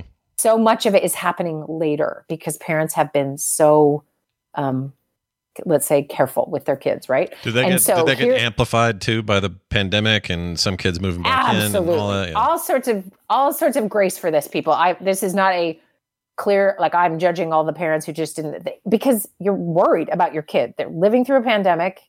You're like, you know what I need to do? Make you scrub toilets. Like you maybe never thought that. However, never having them scrub a toilet means they don't know how to scrub a toilet. So you do have this sort of, this is normal and adults have to learn to how to adult. And then suddenly they're twenty-five and they're really struggling. Mm. And they, who do they blame? Well, they blame the, the handler, like yeah. who handled all this for me, right? Yeah. Who made, right? And so a parent's hearing, hey, you made me play basketball or soccer or tennis and I hated it. And it's your fault I feel these ways. So it's the things they're not actually saying. Like Brian said, they can't maybe even access what it really is. So this is very tricky. So my advice to Mike and his wife are to do what Scott did actually, which is to feel whatever that reaction is of just like, you whippersnapper, whatever you want to feel. And kids these days, and get it all out of yeah. your system somewhere else. Yeah, and then, but not, but not at her. Yes. But not at her. And do the thing of, I really like, really want to understand this. So one of the things, Brian, you did, and this is why it's probably not going to happen to you, is because you you were immediately curious, like what is really happening? And so if you can imagine coming at that conversation with curiosity, with openness, mm-hmm. with apologies, with, I, you know, I am so sorry. Not, yeah. I didn't mean to do that and you know it. You know, you can't still parent the old parenting style and get a different re- return, right? right? So this kid is coming at you without a full developed way of talking to you because maybe they don't know how, that hasn't been practiced. You don't know how to do that together. Well, there's only so, one desired that return. Could be part of the not knowing how to give it all to. Right, and there's uh, only one one hundred percent return you want. The one return you want is your relationship to be not only intact, but a thriving one. So if yes. you want that, you really desire that, the last thing you want to do is get accusatory and back into a corner because that is earning you none of the things I just said. If you want the yeah. stuff I said, mm-hmm. in yeah. the position you're in now, they're not five anymore. Back then you could say, no, you can't go there. Grab your stuff and let's go. Cause that's what the, that's the deal that's then. That's the deal. But that's yeah. not the deal now, right? But if you, like many of Abe's eighteen year old college freshman friends, like parents are still doing that, right? Yeah. They're still... Yeah. Where where are you? I'm tracing every step. And technology has made this so much easier. yeah. Right? Yeah. So then the actual, and here's where I'm going to jump to the twenty-five-year-old side. Um, here is where they didn't choose any of that. They didn't ask for you to parent the way you parented. They, they are just a product of one fun night. yeah. And here we are. And there is a lot of pressure from parents on kids, and we've talked about this in various forms before, to for the parent to live through their experience. And half the time, it's not even just like a fun version of that. It's a don't die. Like right. you're a, such a yeah. close extension of me. Do not make my life harder or worse. I care about you so much. I'm terrified. Yeah. And fear as a parenting strategy will let, lead you to a lot of um inability to sort of let a kid stumble or figure things out themselves, or some of those yeah. just so natural things that need to occur. So then we have these sort of moments of reckoning. Um, and so this kid didn't choose any of this. It's just what, you know, she got. Mm-hmm. And, and there's no way that this conversation is all about like, hey guys, just apologize for making me play sports. Right. Right. Yeah. It also might good. be. But yeah. Right. Yeah. It's never that, but it also might just be like, hey, this is a great sign that she's even coming to you mm-hmm. to say mm-hmm. any of this, right? Yeah, that's true. And yeah. so see it as a branch. She's reaching out to build real connection. And this is where sometimes older folks haven't done any of their own work on their own stuff. And so when a kid comes at them it, with any kind of feedback, they're just not ready. And they react pretty immature. Which, yeah. so I'm going to steal a line he had here, is, which was, my dad didn't let me quit baseball when I wanted mm-hmm. to, yeah. right? That feeling is legit and real, which is like, I didn't have a chance to have all this emotional space. Yeah. And so when a kid comes up with you asking for emotional space that you've never been allowed, never given yourself, never figured out how to grieve or mourn or heal, it's going to be way triggering to the kid in you that never got any of this crap. Mm-hmm. And so you're like, how do I actually meet my kid who's having an emotional need when I don't think I ever got my I, I emotional needs? I didn't get that not. when I was a yeah. kid myself. Yeah. yeah. That, you know, and it isn't all, petty. It's not like a keeping score. It's a capacity, mm, right? Yeah. All, I don't know, even know how to do that. Yeah. Because parenting I've never is, been able to. Yeah. Basically, parenting is just giving your kids the, uh, well, partially, of course, giving your kids the experience of things to do and things not to do for when they become parents. That's all, that's really basically all we do as parents is here's, here's all the things that were done to us, uh, as, as kids. Yeah. Um, some of the things we learned not to do from our parents, some of the things we learned to do because our parents did the opposite, et cetera. Um, use this to become parents yourselves and, uh, uh, Uh, you know, take either learn from what we did wrong or learn from what we did right. And uh, yeah, that hard. right there if, is if they choose to become parents, obviously. Yeah, yeah sure. Always a choice. But here's the thing that for generations, that's not a choice. It's just now a choice. And that is, that's wild to think about mm. is that there is enough shift in the zeitgeist that people have pursued other options instead of just felt guilty constantly. Like it's pretty Like, and what it is, and Brian, you're describing it really well, is every generation gets a little better with this yeah. stuff. Yeah. And with each generation, and this is very American centric as we're talking, right? Like, I'm very aware of that. There are other cultures that is, this is going to be really different. Sure. Um, how this works. Um, and, and so like, okay, so you take kids who have more access to the words, maybe to therapy, maybe to like, I'm going to think about things slightly differently or trying to understand why they feel like crap about certain stuff. And, you know, if there's one thing that's true in all therapy, somehow it boils back to your mother and your father. Mm-hmm. Of, and it's not because they've done it all wrong or they're terrible people, but they are a piece of the puzzle. And, and this is where those generational things kind of show up, right? So just the other day, I was talking to a client who we could trace the angry men in his family. Because we were talking about, oh, angry man, dad, angry, grandpa, angry. Mm-hmm. We kept going back until, you know, he knew enough about his like family history. He had um, his great great grandfather or whatever fought in the Civil War, and they have some letters. That, I mean, the, the trauma of that dude's experience, and then coming home and parenting, right? Mm-hmm. And so we have, we don't know. Maybe his father was angry too. We don't know, but we do know we can trace back some behavior, some tendencies, some history to, to trauma that existed a long time ago. Um, and then just skill set. So I like to think of trauma as disrupting skill set growth and development. And so you you may have parents, and this is where if um, the twenty-five-year-old was writing this email and giving us very different details, um, it may be something like this where the parents are actually have fairly immature responses. So this, the guy wrote it to make him look good. So this is where I don't know, I'm making this up. So sorry, Mike. Um, mm. But he wrote it to make themselves seem a little bit like the victims and kind of like open to what do we do? And that's great. I hope that's all authentic, right? But it also might be, because we all do that. We all write ourselves in the, I don't know, understand why would they be mad at me? Part of the story. Mm. Um, and it may just be that they're, development um, and their own history and their own unresolved stuff means that they are somewhat immature as a parent.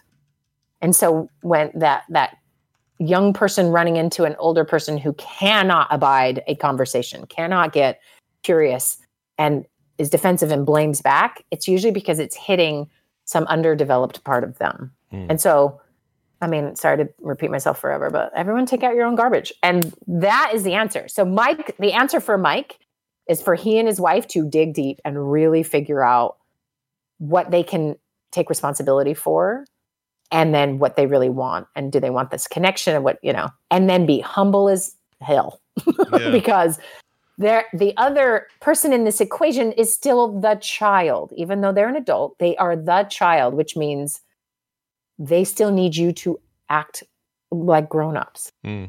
And, and for, I mean, I will meet people in their fifties who need their seventy-five-year-old mother to just be grown up for once. Right. Mm-hmm. Um, and that's because, and when we get real curious about mom and dad's history, or we get really curious about like, okay, what is this dynamic? There's, there's a lot of healing that can take place, and a lot of softening that can take place, and a lot of relationships that can be saved. There is a bit of a, um, I didn't look up the numbers, I forgot to do this, but a bit of a increase in just like people cutting people out of their lives. Like, I don't talk to my family or my parents anymore, mm-hmm. just sort of this. And, and a lot of it is what we're talking about right now, is that inability to then bridge the gap and work it through. It's, and yeah, sometimes it, it feels like it's a lot easier to say, uh, it's, I don't want to reach across with an olive branch. Yeah. It's way easier for me just to live my life and not, we have, we have some people in my family uh, on my dad's side that aren't speaking and haven't spoken, a mother and a daughter, um, or parents and a daughter. And uh, they've even got a new grandchild that they haven't even seen yet, because neither mm-hmm. one of them wants to, or can, feels like they can make the effort to reach across yeah. and, and say, you know, and, and mea culpa. Yeah. yeah. And it's hard. It is heartbreaking. And it is. And it's what's, what's frustrating from my perspective is I think therapists will often, you know, be supportive in any of those decisions, as you should be, right? Without maybe um, applying some of the harder skills and work for that, for that person. Now, do not get me wrong. There is abuse, and then there is family, you know, we argue over politics, or we don't get along this way, or someone offended me here or there, right? There's, there's mm-hmm. that form of immaturity, right? But then there is obviously very difficult things. So I am not referring to that stuff. Right. But more of the, we're all in psych class now, and I have this thing, and you never got me help. And, you know, sort of instead of, hey guys, let's work through this together. Because I'm telling you, the hardest work to do mm. is to get a family on speaking terms. Like, it's a thousand times more work than it is for me to sit with one person and be like, yeah, your parents suck. Yeah, I hear you. mm. Right?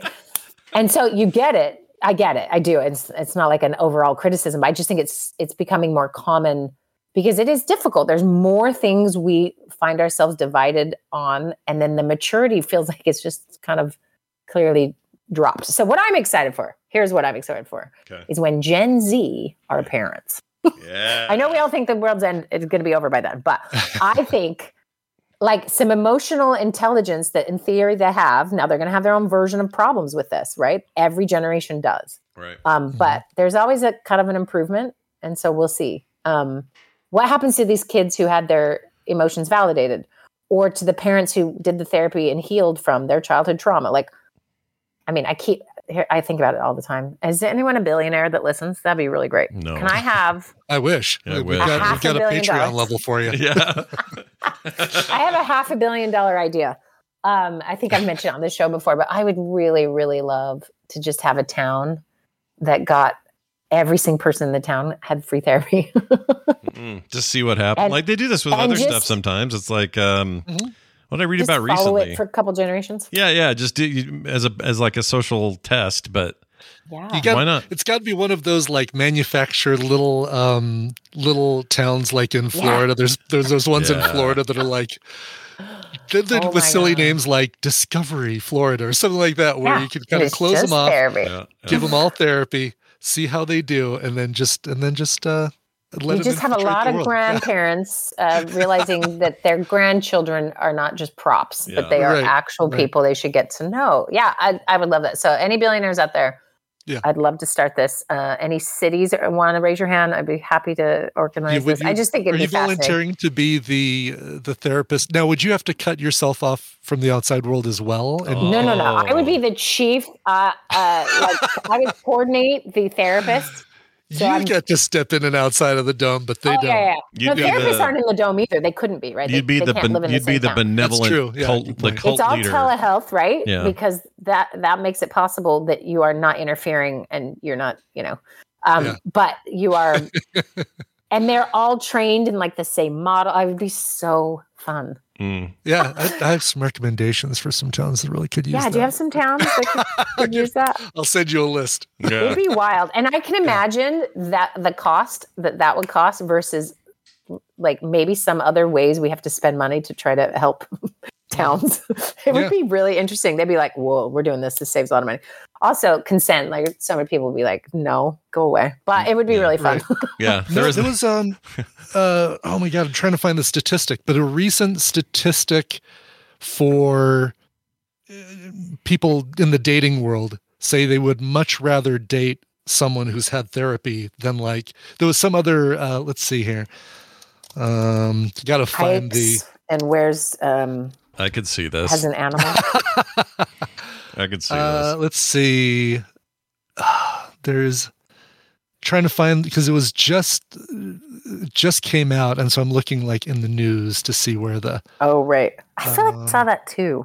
Yeah. yeah. This is difference with Brian. Brian looks it up. Me, I'm like, I don't know if this is real, but I'm going to say it. I'm just going to oh, let it rip. Believe me. Uh, Wendi, uh, it's fifty-fifty for me. Okay. But fifty percent right, of it is, you know what? I think this is right. I'm just going to say it. And then we get yeah. an email. Really, actually, Brian is wrong about this. Yeah. We get lots Sometimes of those. Sometimes that comes from Scott. Yeah. Hey, Brian, actually, yeah. I just Googled it. And, uh, oh, Brian. Well, you know, we, we strive no, for I'm accuracy kidding. Here. That's all. We try. Exactly. Yeah, I can't find the... I know there was a statistic recently. I can't even remember where I read it, but it was like, um, you know, thirty years ago, if you find out your first date has been to therapy, you're like, ooh, something wrong with them. Uh, yeah. There will not yeah. be a second date. But now right. I, I'd be more into it, too. Like, yeah, you've been Especially to therapy? Online. Great. You're a centered person. Mm-hmm. Yeah. Right. Yeah. And also, then also tell me why you went. I would also be curious about that. Well, but I'm also Gen X, so yeah, it's like, yeah, I have uh, destructive uh, fire uh, tendencies. Uh, okay, I'm going to therapy well. for that. Cool. I like to I like to burn government installations and stalk uh, high profile celebrities. Is that is that weird? That's right. Yeah, I'm really hoping that. to incite another January sixth. I'm going to therapy for that, but yeah, uh, that'd be great. Oh, you guys! I went to a nineties party. Yeah. It was so fun, yeah. but also. Yeah. Uh, they were like young in the nineties and I was like a teenager in the nineties. So yeah. it was funny, our different, like whatever, it was a big group. So we all were talking about different, I'm telling you, I haven't had this happen in real life. Have you guys? Anyway, no. I, we're all talking about like concerts we've been to. It was just like really fun and everyone dressed nineties and I, sure. it was very funny. And so it was great. And then we all talked about events that we remember. So what did they remember about nine eleven? Adam and I were obviously adults. These guys were like in middle school or something. And And then I was like, the Challenger explosion. They were like, yeah, we were four years old. I'm like, okay, you know, oh just like, what gosh. do you remember? Blah, blah, blah. And then this dude goes, he goes, what part, what historical events do you wish you'd been there for? And everyone's like, none of them. None like, of these. Yeah. What do you mean? And we, he's like, no, like physically there. And I was like, okay, Berlin Wall coming down. That would have been awesome. Yeah, right? That would have yeah. been cool. Yeah. I get that. And then he goes, He goes, January sixth. And I was like, what? Why? And he goes, I don't know. And I do, everyone just froze. And I'm in Minnesota, so no one can confront anyone, right? So yeah. it's just everyone froze. And he goes, yeah, I mean, an insurrection happened in our lifetime. And the whole time I'm like, I don't know if you want to be in the building going after people. Yeah, or... What do you mean? Yeah, that's a weird It one. was wild. Yeah. And I And there was the magical, like, you could see everyone's family training kick in to change right. subjects, to change rooms. Oh, to, yeah. It was awesome. And I just stared at him like, I don't I know, know you, if I want well, to you know. Want, you want, no, you kind of do. You want to know, like, to stop things yeah. before Stopping they got out of happening. hand? Or, Did you think you could catch Mike Pence? Like, what were you planning? Because you wanted a podium for yourself for home? Yeah, I don't know what. That's a weird one. I that know, and I weird. still haven't gone further because I was like, well, change the subject. Anyway, do you guys remember when R E M, you know, whatever. yeah. It was a good time. Like, I yeah, highly we recommend a nineties party to make you feel real old and also yeah. real young at the same time. Sure. It's a good, it's no, a good one. Nobody wants to do eighties parties. Are we all too cranky now for that? Because I don't know, but you should definitely do this, is bring a picture of yourself during that era oh, and Lord. share it. It's like, that's right. the that's fun. I was so skinny. Oh, here we go. Uh, we found it. Uh, oh, good. Uh, big thanks to Military Me twelve. Um, ninety-two percent of people polled, sell, ninety-two percent Ooh. said they prefer to date people who've been to therapy. Whoa, Wendi, your whole industry is just taking a turn for a you, whole generation. You actually need to, you need in. to promote yourself as uh, a way to get better dates. Yeah, you know what? I have, I have, I have secrets about how we should do a session on this, or a session, whatever we call this show. Yeah, uh, there are sessions. Let's, session. let's have, someone, yeah. Yeah, have someone uh, email about this. This would be great. A, an online dating question or a problem they have. Because yeah, I have an yeah. entire formula that will change your life. Because my really? practice, of course, was started before anyone online dated. And sure. the first couple people, I was like, are you crazy? Yeah. Like, don't do it. And then realize, oh, this is just how it works, you know? Yeah. So I've watched from the beginning And those products will literally harm you if you do, if you don't use them right. And so I have some really good ideas. So if anyone has a online dating question. You mean like Tinder and that help, kind of crap? Yeah, I was going to say, can you help me with the photo I use for my Tinder profile? Because I, I think shirtless with a baby tiger is the way I want to go. Yeah. That's exactly how you want to go. Also, if anyone follows up, I'd love a tw- the twenty-five-year-old, if I doubt she's listening, but some version, yeah. If you're the twenty-five-year-old in this math problem with your parents yeah. not being able to hear your feedback or whatever, we'd love to hear your side too. Mm-hmm. Um, I definitely default towards the younger person every time. Mm-hmm. And so I, I tend to be a little more biased uh, towards towards the, like, it's not our fault. That thing is really hard for me because it, you know, it just means you're not maybe willing to work, which I think a lot of people run into when they talk to their parents about their issues. So yeah. I'd love to have someone do it from that end. And so we could talk about how to navigate um, your parents' response um, mm-hmm. because, you know, you can go a long yeah. way. So yeah. those two yeah. things. I have two requests. My birthday's coming up. Yeah, it is. For my birthday, I want an email. I want to hear from the twenty-five-year-old. Yeah. I want to hear from a twenty-five-year-old, and I want to hear from some online dating story so I can cool. share. I'm some. so glad we have context about all that because it sounds like a weird request for your birthday. It, it does, yeah. yes, exactly. But we know because we've been talking about it. But no, yeah, very, very Howard birthday. Hughes sounding request if you haven't heard yeah. the last twenty minutes. Yeah. So my my birthday is, you know, I'm at a stage where do not buy me thi- a thing. I don't want a thing. Yeah, that's where but I'm at. Plan a thing for me. Mm-hmm. Yeah. And like Matter feed fact, me. The that's best all birthday I want. Present you can do for me right now, or Christmas present, is to take away some of my existing things. Mm-hmm. Yes. yeah, remove, remove them, re- rebag them up, and give them to a worthy cause. That's what exactly. I need right now. Right. Yes. Wow. I love that. uh, all right. Well, this is good stuff. I hope to hear back from everybody involved, especially if we hear from somebody in their twenties who's maybe going through this. What's your perspective? I already noticed a certain twenty-six-year-old uh, Irish Irish yeah. girl with lots of ideas in the chat, so maybe we'll hear from her. I don't know, but. I don't think I want to know what her dating profile looks like. Yeah, I'm not sure I do either. Maybe that's um, a combo email with the dating profile and your parents. Nailed the it. Worst. Nailed it. Um, all right. Well, Wendi, this is great. Uh, we'll do that. Also, I know Real Steps is going on right now. There's no new signups, but uh, are things going well? Has anybody jumped out to be yeah. a weirdo yet or anything? We're all No, good. Everyone's awesome. It's been really great. And this is this is a hard week. This is a... you know, cleanse your palate before you gather with your family next week. So people are diving in and it's tough oh, stuff, but yeah. it's it's very fun. I keep forgetting Thanksgiving's literally next week. Literally next know, Thursday, I so know. We won't be yeah. talking. Bye. That's F, that really F's me up. That's true. You're not going to be here. Uh, have so a fantastic. That's what I'm doing either. For Thanksgiving. Are you ready for this? Yeah, My go. kids think this is so funny. All right. So our friends that we always do Thanksgiving with are heading out of town. And so we're like, hmm, what should we do? Should we invite a bunch of randos over and make our own dinner? Or we're like, what if we... And then we Google all of the restaurants that do a Thanksgiving buffet or just a plated dinner. Oh, my word. There's one million of them. Sounds great. And then takeout. Like the takeout options are crazy. Like one gives you all the fixings and a a bag of leftovers already. Oh, genius, right? So it's already, so you can smart. already start doling out the leftovers yeah. like Isn't that pre-meal. Crazy? Oh, I love fantastic. it so much. Anyway, yeah. but we decided we're going to do a buffet and I need one that's reasonably priced and has, you know, l- lots of food. And right. so we found it's at a distillery. So my kids think it's so funny. We're going to a distillery for Thanksgiving dinner. But it's this brand new distillery oh. in this tiny kind of town in, in Wisconsin. And it is like, looks so magical. It's pretty, a pretty new place. So I don't know if they've done Thanksgiving before, but anyway, so that'll be fun. And then afterwards, there's a theater in this tiny town. It is five dollars for new release movies, five bucks. Wow. You can get popcorn, a drink, think a massage and the movie for what? under twenty dollars. What? Wait, wait, wait, wait, wait, wait. A massage? Yeah, what? You went right I, past that. Wouldn't yes. that be great? I, that's not true. I just oh, want one. Okay, darn, I, was um, really I think hoping. That'd be great. I was hoping but can too. you imagine, you guys, five dollars? Anyway, and I read the first that's review awesome. on this this little theater, and it's like, I drive an hour and a half to go to this theater whenever I go to movies. I'm like, what is this place? Yeah, so it turns out it's like very cute and quaint and funny, and the local, the guy who owns it is just like a regular dude.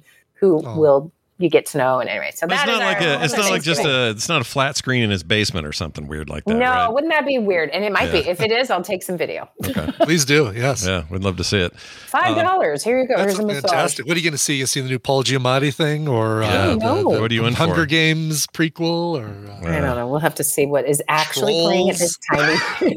yeah. You say you say like re- two yeah. theaters, Taylor right? Swift Eras tour. Sure. Yeah. Why not? Get in there. Get some of that while you can get it. Yeah. Um, well, good luck. It sounds like fun. Uh, I'll I'll hold the wishbone for you this year. Yeah, we'll hold the virtual. wishbone. Have fun at Misha's. You guys are going to do yeah. an old-fashioned turkey dinner like yeah, you haven't done in years. Her new palatial freaking ten-acre place she lives on now. She's got some yeah, big just, new place. Yeah. Yeah. And go, a pool. Hang out in her garage. Yeah, there's a pool. The garage is heated. Oh, like wow. they, they went all fancy in the last uh, couple months. Anyway, yeah, that'll be fun. That's but we'll cool. miss you there, and uh, we'll we'll pull a we'll pull a virtual uh, bone from there. Yeah, that, that sounds, sounds real terrible. Normal. All right, Wendi, have a fantastic week. We'll see you. Okay, uh, after bye. That. Bye. Bye. I shouldn't say pull a bone with my sister. It doesn't make any sense. Good Lord. Yeah, yeah. Mm. Uh, take it all back. You will um, not be invited to uh, Christmas. No, that'll be the end of that. All right. Uh, quick notice about all the shows. Coverville today at noon. We talked about that. That's happening at That's noon. That's right. X T C, not ecstasy. Yeah. I, I don't care what you take before you watch the show, but uh, noon, twitch.tv slash Coverville, X T C. Yeah, and you're maybe, what, an hour and ten minutes away from that. So be ready for yep. that, okay? Yeah, be ready for that. Core tonight at five p.m. We have a big one. Uh, the Game Awards got announced. Everybody's pissed about what didn't get oh, yeah, included. Right. We'll talk some about that. Um, we have Film Sack this weekend as well, and uh, Film Sack is doing uh, a really weird movie. Swiss according Army to Brian. Man. Yeah. yeah, Brian saw it last night, and first thing out of his mouth was, "This might be the weirdest thing we've seen." So I am stoked to see. What's, yeah, it's. How it goes. I like it, but man, uh, I can't wait. To, I can't wait to talk about it. Yeah, I mean, I don't know what I'm gonna do for an intro. I have zero idea at this oh point man this one the stumped your musical uh stymied me things. Is what it did. Yes, that's amazing. Yeah. Well, you'll learn more about that uh as we know it this weekend. Film Sack, watch for that. Also a couch party tomorrow. We're gonna watch an hour of however much what we if? Can fit into What If season yeah. one, so that Probably probably two for, episodes. That gives us an hour and fifteen minutes probably. Totally perfect, yeah. And then that way we've yeah. got, uh, we can watch that whole thing, and, and the new season got announced, got a trailer. So we'll be all mm-hmm. prepped for that. I haven't seen anything past the Captain America stuff at the beginning, uh, the Peggy Carter Captain stuff. Captain Carter. So. Captain Carter, right? Yes. Captain Britain or whatever, I guess she got called. Anyway, uh, that'll be that. And then uh, Play Retro on Friday at two thirty Mountain Time, where Dunaway and I will have a show as well. So lots coming up, lots to uh, take in. So get get on it. All right. It's going to do it for us. Big thanks to all our patrons at patreon.com slash TMS. Uh, still time to get in for the new month, or this month, rather.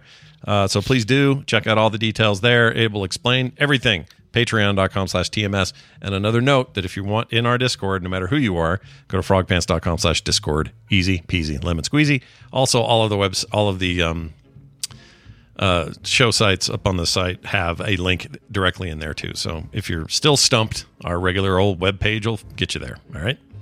Nice. Click on contact. It's right there. Boom, bam, boom. All right, Brian, we're done. We need to play a song, though. I, I don't have one, so you probably have to do it. I guess I have to bring it, right? Okay, yeah. Well, we got an email from Mike Lindell who wrote in... Oh, not Mike Lindell, the pillow guy. Oh, Darn it, it was somebody else. Good. I really want you to play a song about pillows. Pillow. Pillows. Pillows. Jesus is a pillow. Uh, yeah, no, this is uh, this is coming from Claire. I just wanted to, yeah, that's, I was waiting for the all caps what. Oh, good. Well, you got it. Now we're, now we have full energy to move forward. Exactly, this is good. Because I, I promised her that I'm playing cover for her. Dear, uh, she put this in here just so she could hear me mispronounce the hell out of it. Mm. Dear Shelby and Bin Okti. Good Lord. There you go. Enjoy that. Tomorrow is a very notable birthday for the man, the myth, the legend, Rev Fry. This lovely, now very old man, is one of the most wonderful human beings in the world that I'm so lucky to have in my life. He's pretty feckin' lucky to have me, too. I'm delicious. Wow. She said her words. Yeah. So for uh, his birthday, can you please make everyone's ears bleed by playing any of the covers featured on the TikTok account at the Taco Pellers? Nope. However, if you're too chicken, then I guess the Ukulele Orchestra's cover of Teenage Dirtbag will do. Um, I have attachment to the spectacle in spite of everything. Mm, Love the show, though. Nice. That. That's pretty good. P S. Can you please play any clip you might have of me? Yeah. Vain much. Plus all clips you have of laughing. Oh, well, there's too many of those to do. But I do have I do have some Claire's. Hold on. Uh, here's her recently. Stip it. It's stip it. Stip it. Yeah, so there's that. Uh, how about Great. This one? Why is it spelled Claire with an I? I don't know why I did that. Here it is. Yes, we actually say feckin', we say feck, we say shite, we say arse, we say feck, we say shite, we actually say feckin', we say feck. I may have edited that. Jeez, Louise. May have done but some no editing. editing involved in that one whatsoever. No, of course not. Uh, but yeah, Claire, there's too many laughter tracks. We have billions of them. It's just too many. So sorry. Yeah. You don't get yeah. that one, okay? Here, uh, Scott and I will laugh for a second for you. Yeah. Oh, man. Oh, oh, there you go. There's, there's laughing clips for you. All right, I'll give her um, one here. Here's one. All right. There. That's a laughing clip. That's a great one, too. Sure. Totally random. Fantastic. Pull it out of my butt. Anyway, uh, well done. All right. So uh, going out to Rev Fry. We all love Rev Fry here. Uh, this is Teenage Dirtbag performed by the Ukulele Orchestra of Great Britain. You'll find this on the two thousand eight release Live in London, Volume one. And of course, it's a cover of Wheatus. Find out, do they mention Iron Maiden or do they change the lyrics to be some sort of, I don't know, U K band? Ooh. Oh, we'll find out together. Mm, it sounds exciting. All right, here it is. We'll be back Monday with a regular T M S and all that other crap I mentioned on the weekend. We hope to see you there. That's quite enough fun for one evening. Two, three, four.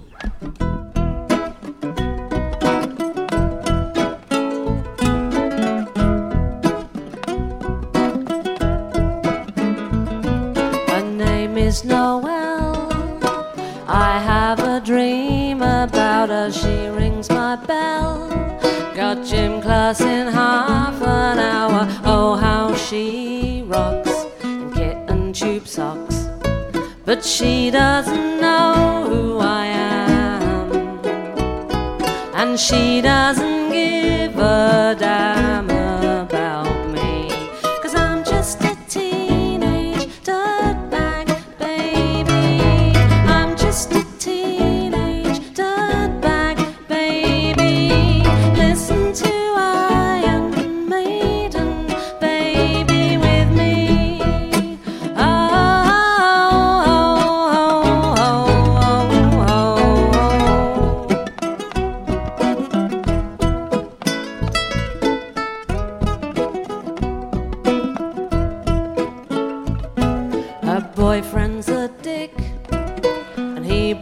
gun to school, and he'd simply kick my ass if he knew the truth. He lives on my block, he drives an IROC, but he doesn't know who I am, and he doesn't give a damn about me, 'cause I'm just a teenage dirtbag, baby.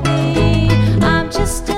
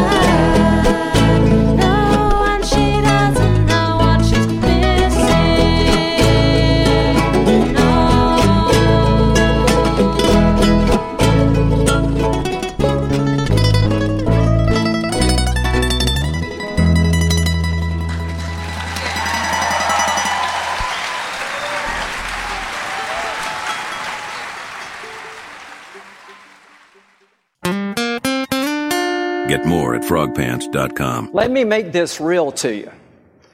Bring on the virgins. Okay.